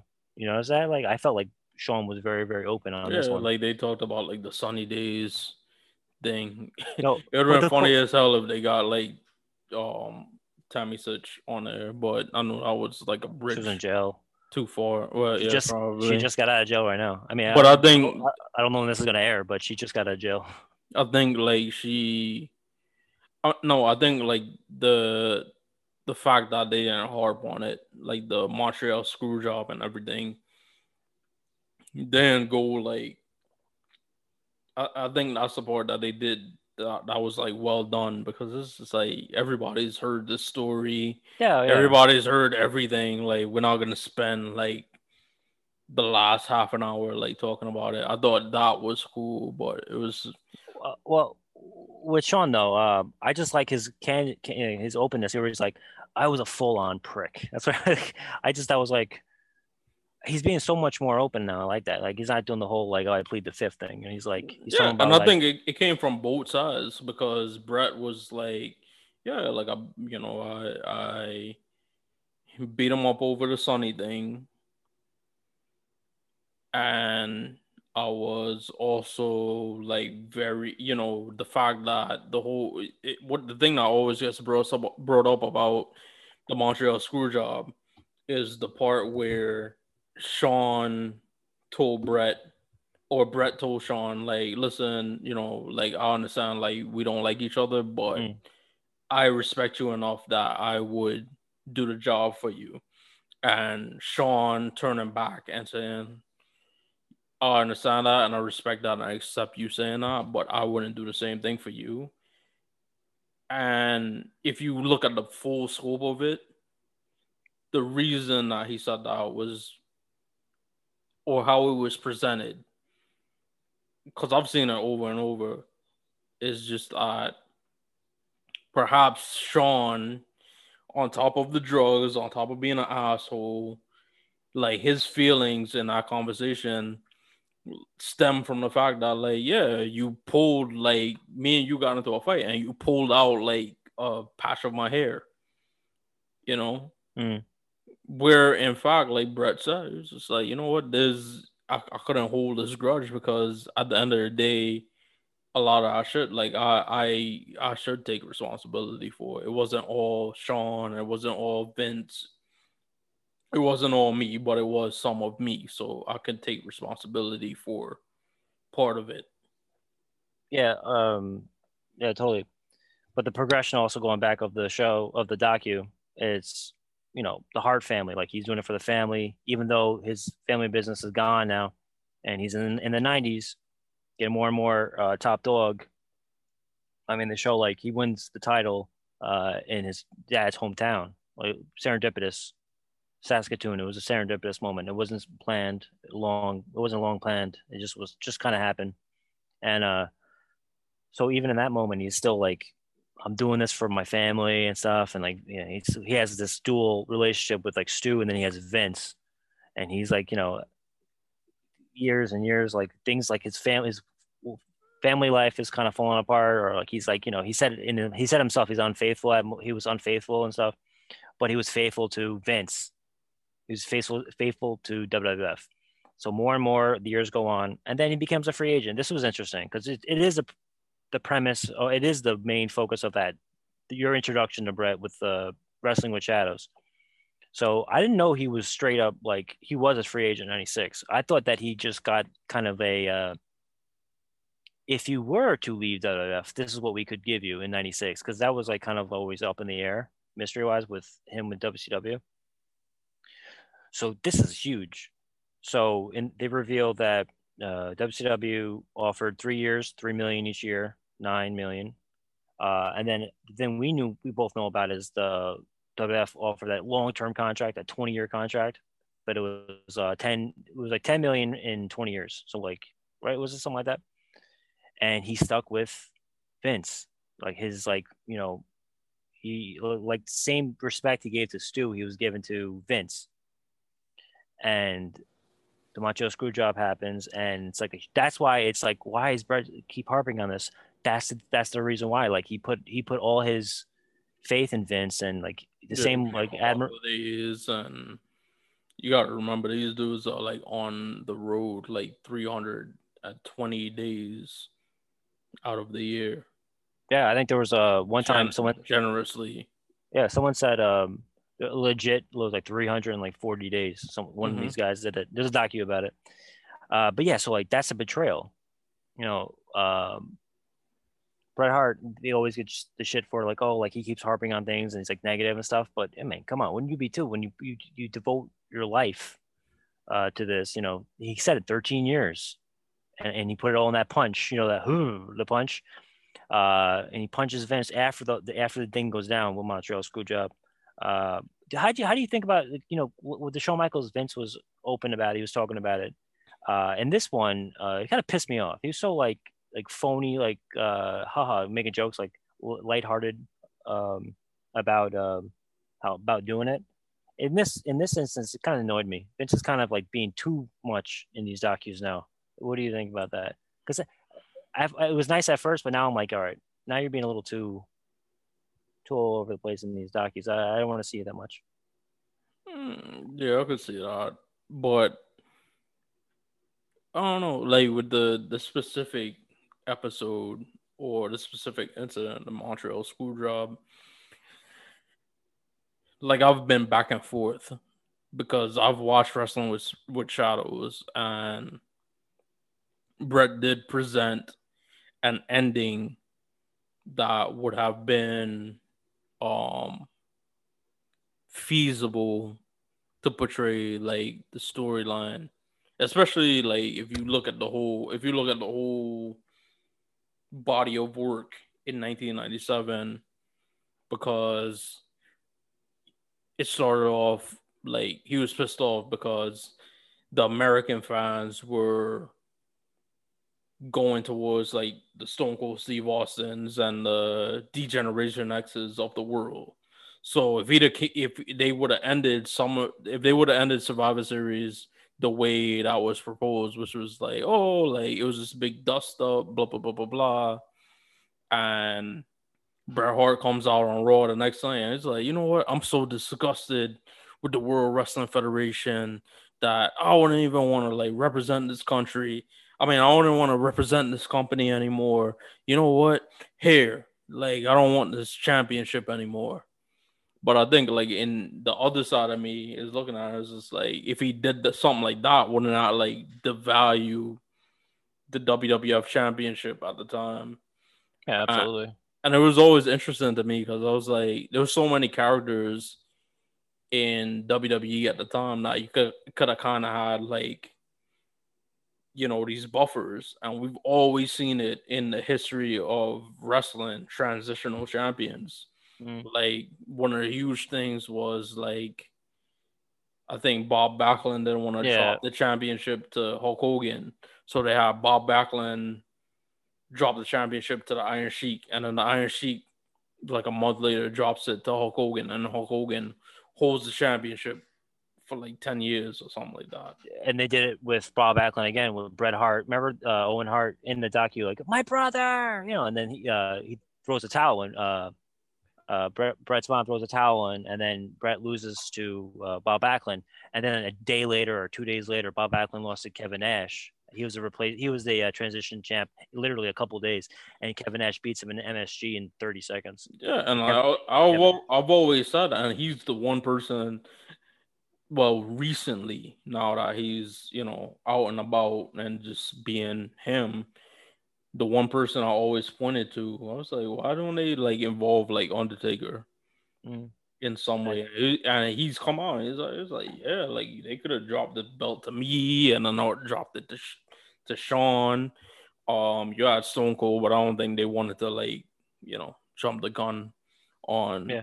the Stone Cold era, but. Oh, and he had his neck broken, too. Mm-hmm. Um, uh, Sean forfeited, too. I mean, it's a messy situation. I guess it's, I know it's business, but uh, you gotta you gotta agree, though. I mean, so thirteen, year, thirteen years uh, Bret gave to the to the business, uh, you know, and, and in one second, three seconds, I guess, or one second, it's taken away.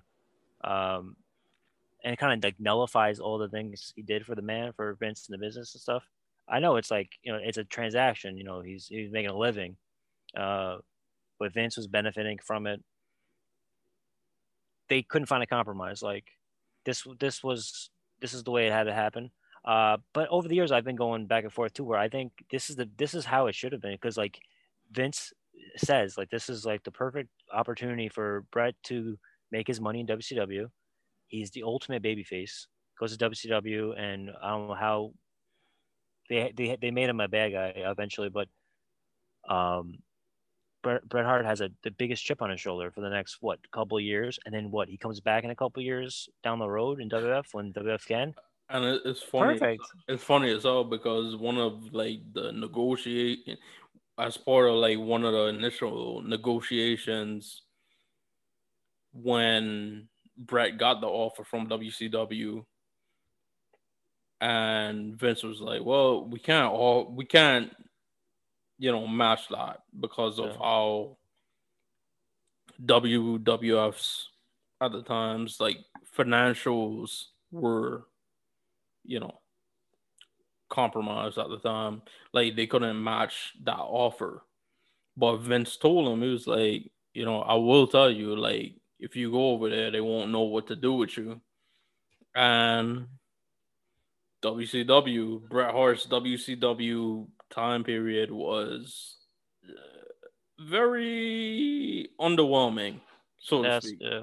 Because I've, I've I've said it, like Wrestling with Shadows was where, first of all, it was just talking from me as a wrestling fan. That let me to know that these were like real people with real lives. They weren't, you know, these people that they portrayed on T V, like they had families, they were playing characters, whatever, whatever. But I still bought in. But at the same time, when I watched it, I was like, Bret Hart. Now, mind you, when I first seen it, it might have been either late nineteen ninety-eight or early nineteen ninety-nine. Because that's how I knew that Bret was Owen's brother. And May twenty-third, May twenty-fourth, my birthday that, that year of nineteen ninety-nine, when, because we talked about it a little bit last week with Mick Foley, how we used to flip back and forth. May twenty-fourth, nineteen ninety-nine, that was one of the nights that I flipped back and forth because I wanted to see what Bret Hart, his reaction or what they would do for him in remembrance of his brother. So I remember that night I was flipping back and forth. And, but the, the, the long and short of it, what I wanted to convey here is how underwhelming his time with W C W was because when I was watching both between nineteen ninety-eight and nineteen ninety-nine, like Bret Hart wasn't like a big deal at all. And this is like a year plus, a year and a couple months into his time with W C W. So it was overwhelming for me when I watched Wrestling with Shadows. And I was like, yo, this dude was like a big deal. It was astounding to me. And then when he goes to W C W, like Vince was right. They didn't have anything for him. So, so in the docu, uh, after this part, this Montreal part, uh, it's kind of like kind of downers. Uh, I mean, of course, you have the Owen Hart, uh, his W C W career. You have the Goldberg. Uh, very open about that, Bret's like, you know, yeah. didn't know what he was doing. Even on Broken Soul Sessions. He, yeah, I mean, he talks yeah. about Goldberg so bad. I mean, it's like, you know, Bret, uh, Goldberg, if you don't know, like, you know, he was a uh, local, he's kind of like W C W was still nationwide, but he was also like still Southern and like Georgia and Atlanta. He was a Falcon at one point, you know, he was kind of a pet project. He, a year in training, he was already on T V, being pushed to the moon. Um, maybe too pushed too far. Um, and Bret would always, that's the whole thing with, he always said it was, uh, he was always perfect. Like he never, he was proud that he never injured anyone. Um, he knew how to do like a punch without like hurting anyone. Uh, and ironically, his career ends by like a missed, by a kick that, you know, connected to, you know, it was ironic. And, um, that's the whole thing. It's kind of like the what ifs, like, is the Macho Screwjob blown up so much because still because of what happened afterwards? Like if, if all that stuff didn't happen, we wouldn't be looking at the Macho Screwjob the way we do now. That's kind of like the uh, inception of, or the, you know, of what was to come. So you had that, you had a stroke. Mm-hmm. I mean, God, man, you forget, like there was a time where you're like, oh my God, uh, he had to learn, he relearn how to talk uh, and walk. And then in two thousand four, I remember like being just on the on the internet, just randomly as a kid, I used to look at the news, like the dirt sheets or whatever, and I see a picture of Vince and, and Bret Hart shaking hands, and I was like, what the hell? Mm-hmm. And I, I, my brother came home from, uh, my brother was here, yeah, and we we're like, oh my God, this is crazy. And it was like kind of like breaking news. Um, you know, then he, he had his, like we talked about in the show, Michaels, he had his closure moment. Mm-hmm. Um, we talked about it. We said like he was like, they... like the Bret Hart D V D was supposed to be like the the Ultimate Warrior, mm. where it was kind of supposed to be like a hit job, but Bret Hart um jumped in front of it. And one of the lessons I got from him, and again, these is, are things that happen during my, you know, in my adolescence or my journey from like adolescence to adulthood, and somehow, some way, like taught me how to be like the adult that I am today. And I think like when when he came out on Raw years after that, and he forgave Shawn Michaels, and then going back to what we're talking about here, where him and Vince McMahon reconciled in like two thousand four, and I I just remember what he said. He he said for years, but he kind of like tied it up with a, like a bow in this biography. He was like, it's like carrying like the, having these grudges against Vince McMahon and Shawn Michaels. He was like, you know, it's like carrying a bag of rocks with you all the time. Like, it's like every time you go somewhere, it's like you have to carry this like big old like boulder over your shoulder, and it's like you shouldn't. You know, every, you know, if, if there are situations like you have like um a disagreement with somebody, like you kind of gotta look into yourself and be like, what part in this thing did I play, and what can I take responsibility for? Like, I could understand that it's not just me, but I can't just be like, oh, it's him and him against me. It's certain things I did that make them re- respond a certain type of way, and a certain things they did that I might have re- overreacted to. And I thought that was like a huge moment.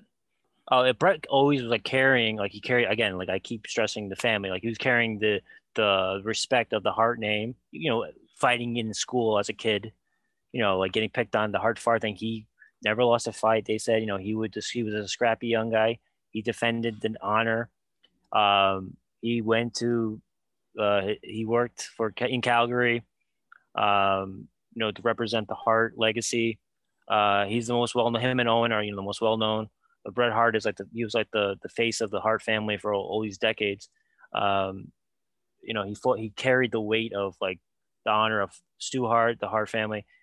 Then um, Owen Hart was not really having success in America, and like he was going back and forth to Japan and America, and he kind of carried the weight of Owen and W W F to like kind of get him up, get him up there, and uh, that whole feud. That is the first time I remember watching wrestling like live. Really was like the Owen and Brett feud, where I actually was like aware of what was going on, and it was like a big deal to me. Like there's a home video of me and my brother like acting out like Owen Hart and Bret Hart stuff.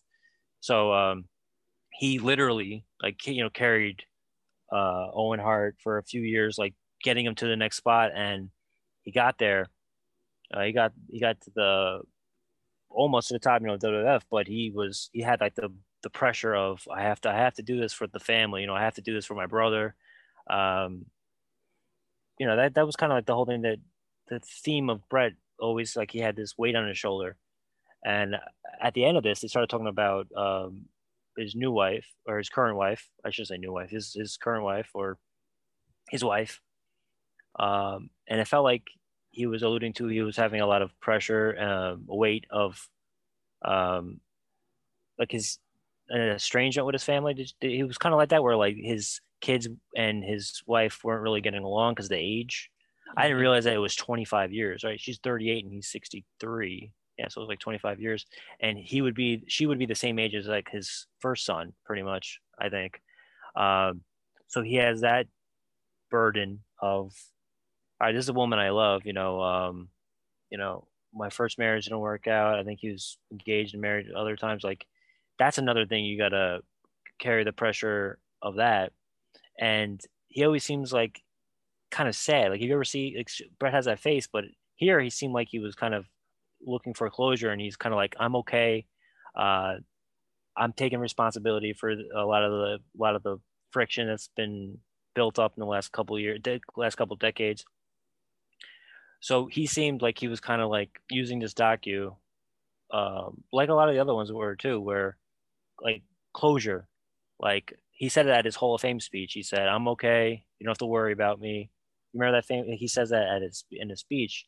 And um Brett finally seems kind of, he can breathe. Like he's like, all right, I don't have to carry around the pressure of Montreal anymore either. Like even like the Montreal Screwjob, like I don't have to carry that with me anymore.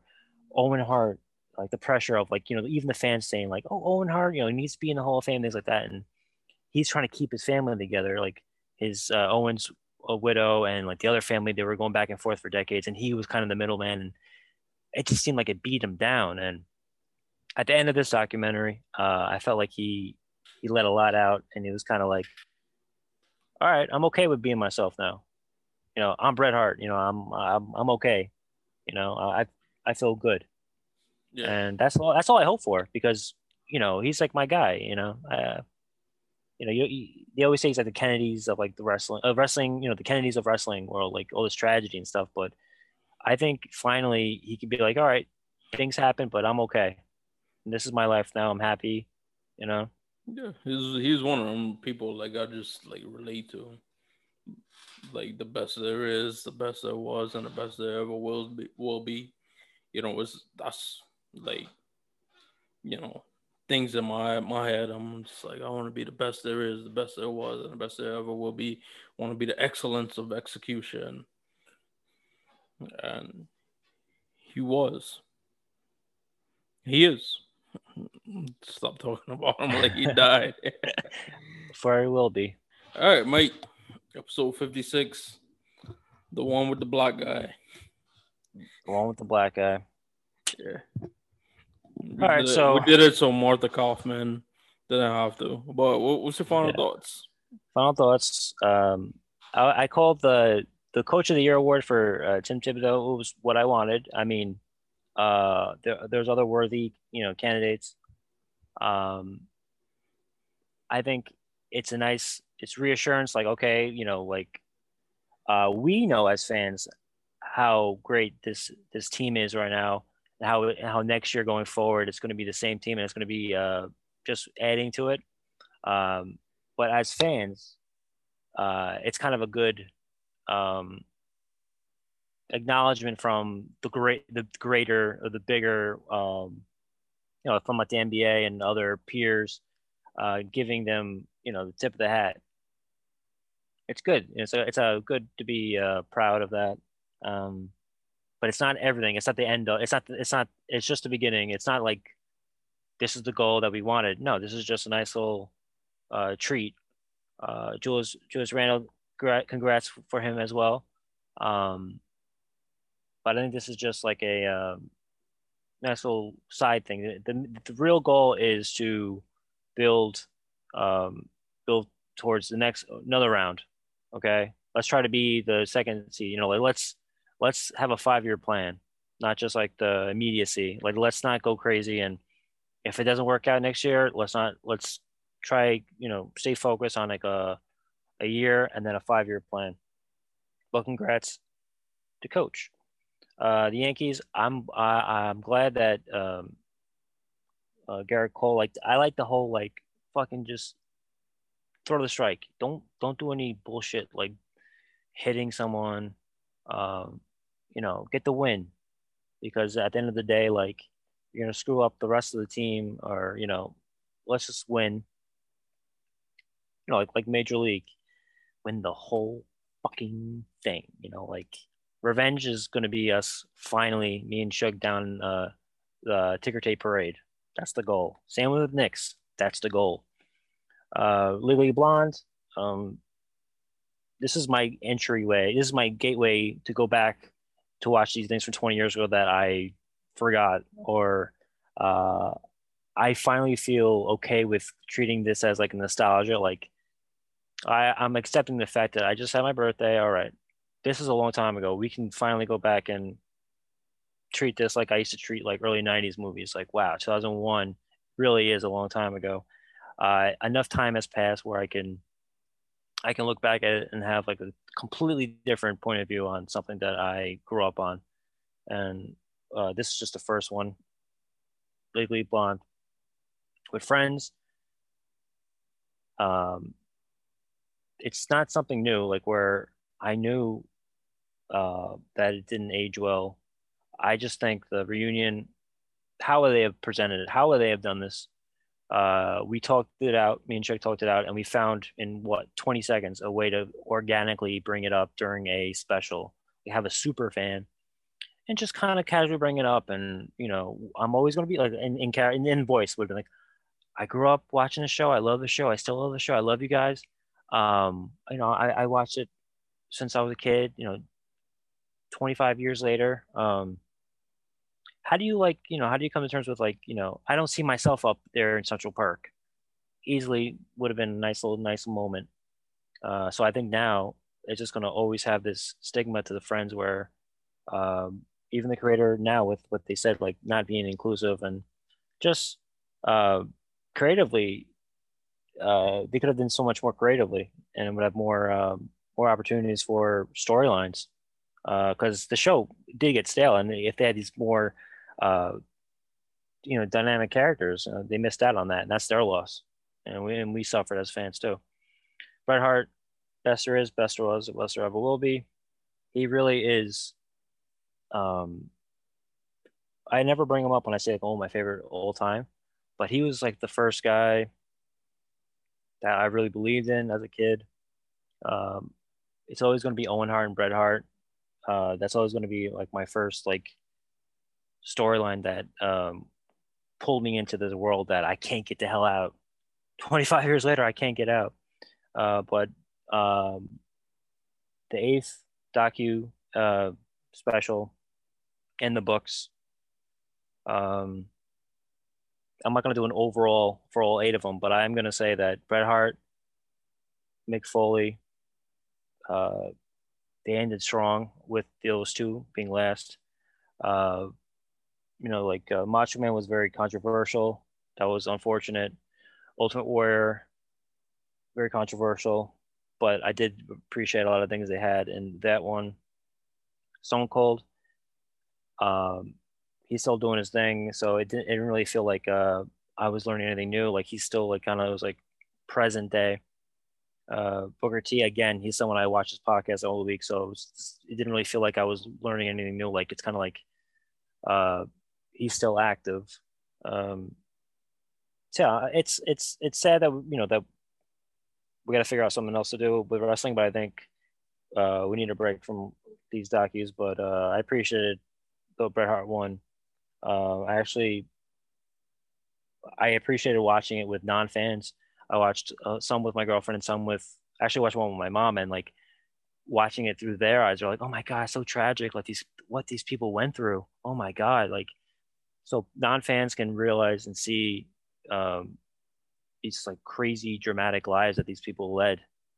Uh, they, they survived, most of them, you know, like this really um, like Shakespearean, like crazy, tragic, uh, like the Ultimate Warrior, for instance, like, he died the next day after his grand entrance back into the world. Like very superhero stuff, larger than life in real in real life. So this was just another example of these crazy stories uh, that are true, and I'm glad that we were able to talk about it with Shug. Shug, final thoughts for you? Yeah, Legally Blonde. Watch that joint on Blockbuster, so it shows you how long it's been since I watched it. Um, shout out Selma Blair. Hope everything is going great with her and her family, dealing with M S. Jennifer Coolidge introduced, I mean, not introduced, because she was Stifler's mom before that, but it gave her like a whole role, and she was like fantastic in it, and it was like a great commentary on the, you know, sexual harassment and, you know, women doing all this shit for like men. Uh, so for that, for those reasons, I think it still shows up. It it, it still holds up. Um, Martha Kaufman.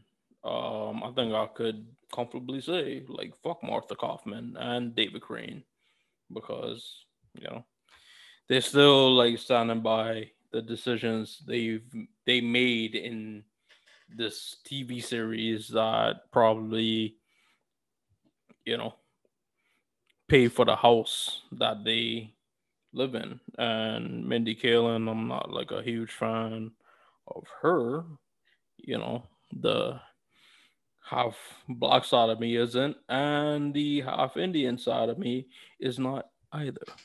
And shout out Living Single. Hopefully we could get like a Living Single reunion on H B O Max. That's two hours long. Uh, Bret Hart was like my first introduction into, you know, wrestling being a form of art that somebody's trying to convey, and I was just so happy to hear him tell his life story. Shout out to Julie. Did not know that his ex-wife Julie was the sister of the Dynamite Kid, the Dynamite Kid's wife, um, which Dark Side of the Ring has been. Yeah, it's some stories I've been into, some stories I haven't been into so far. That's why we haven't like discussed them at length. But Shook Me the Mooney, we got like a whole bunch of like videos on our YouTube. We're hoping to add uh this Friends as well as Legally Blonde to our In Retrospect series. I feel like it's our new thing. It's gonna be great because we look at things that we liked about stuff that came out years ago, stuff we didn't like about it, stuff that would translate well today, some stuff that wouldn't translate well today. And I think that's the beauty of it, that we could look at it through both lenses, the lenses that we watched it in originally and the lenses that we watched it in today. So keep your eye out on all of those, because we've we've done several of those. We just didn't have like an official name for it, but in retrospect, this is our new series. Uh, we got like a whole bunch of other stuff coming up out the pipeline on YouTube, so stay tuned for that and just keep checking us out. Yeah, and if you guys have any suggestion of what you think we should watch, like in retrospect, you know, pop it in, let us know, because um, it'd be I'd be interested to hear what you guys think. We, what do you guys want to hear from us? Like, I don't like. You try not to make it like forced. It's just like the stuff. Like if Mike said he watched something, and hmm. uh, we could talk about it. We talk about it. If I watch something, and Mike says we could talk about it. We talk about it. Something you could post to us and we could watch it, and then, you know, do something on it. We'll we'll do something on it. But this has been episode fifty-six, the one with the black guy. This has been Shug Me the Mooney, Shug Me the Mooney, Shug Me the Mooney.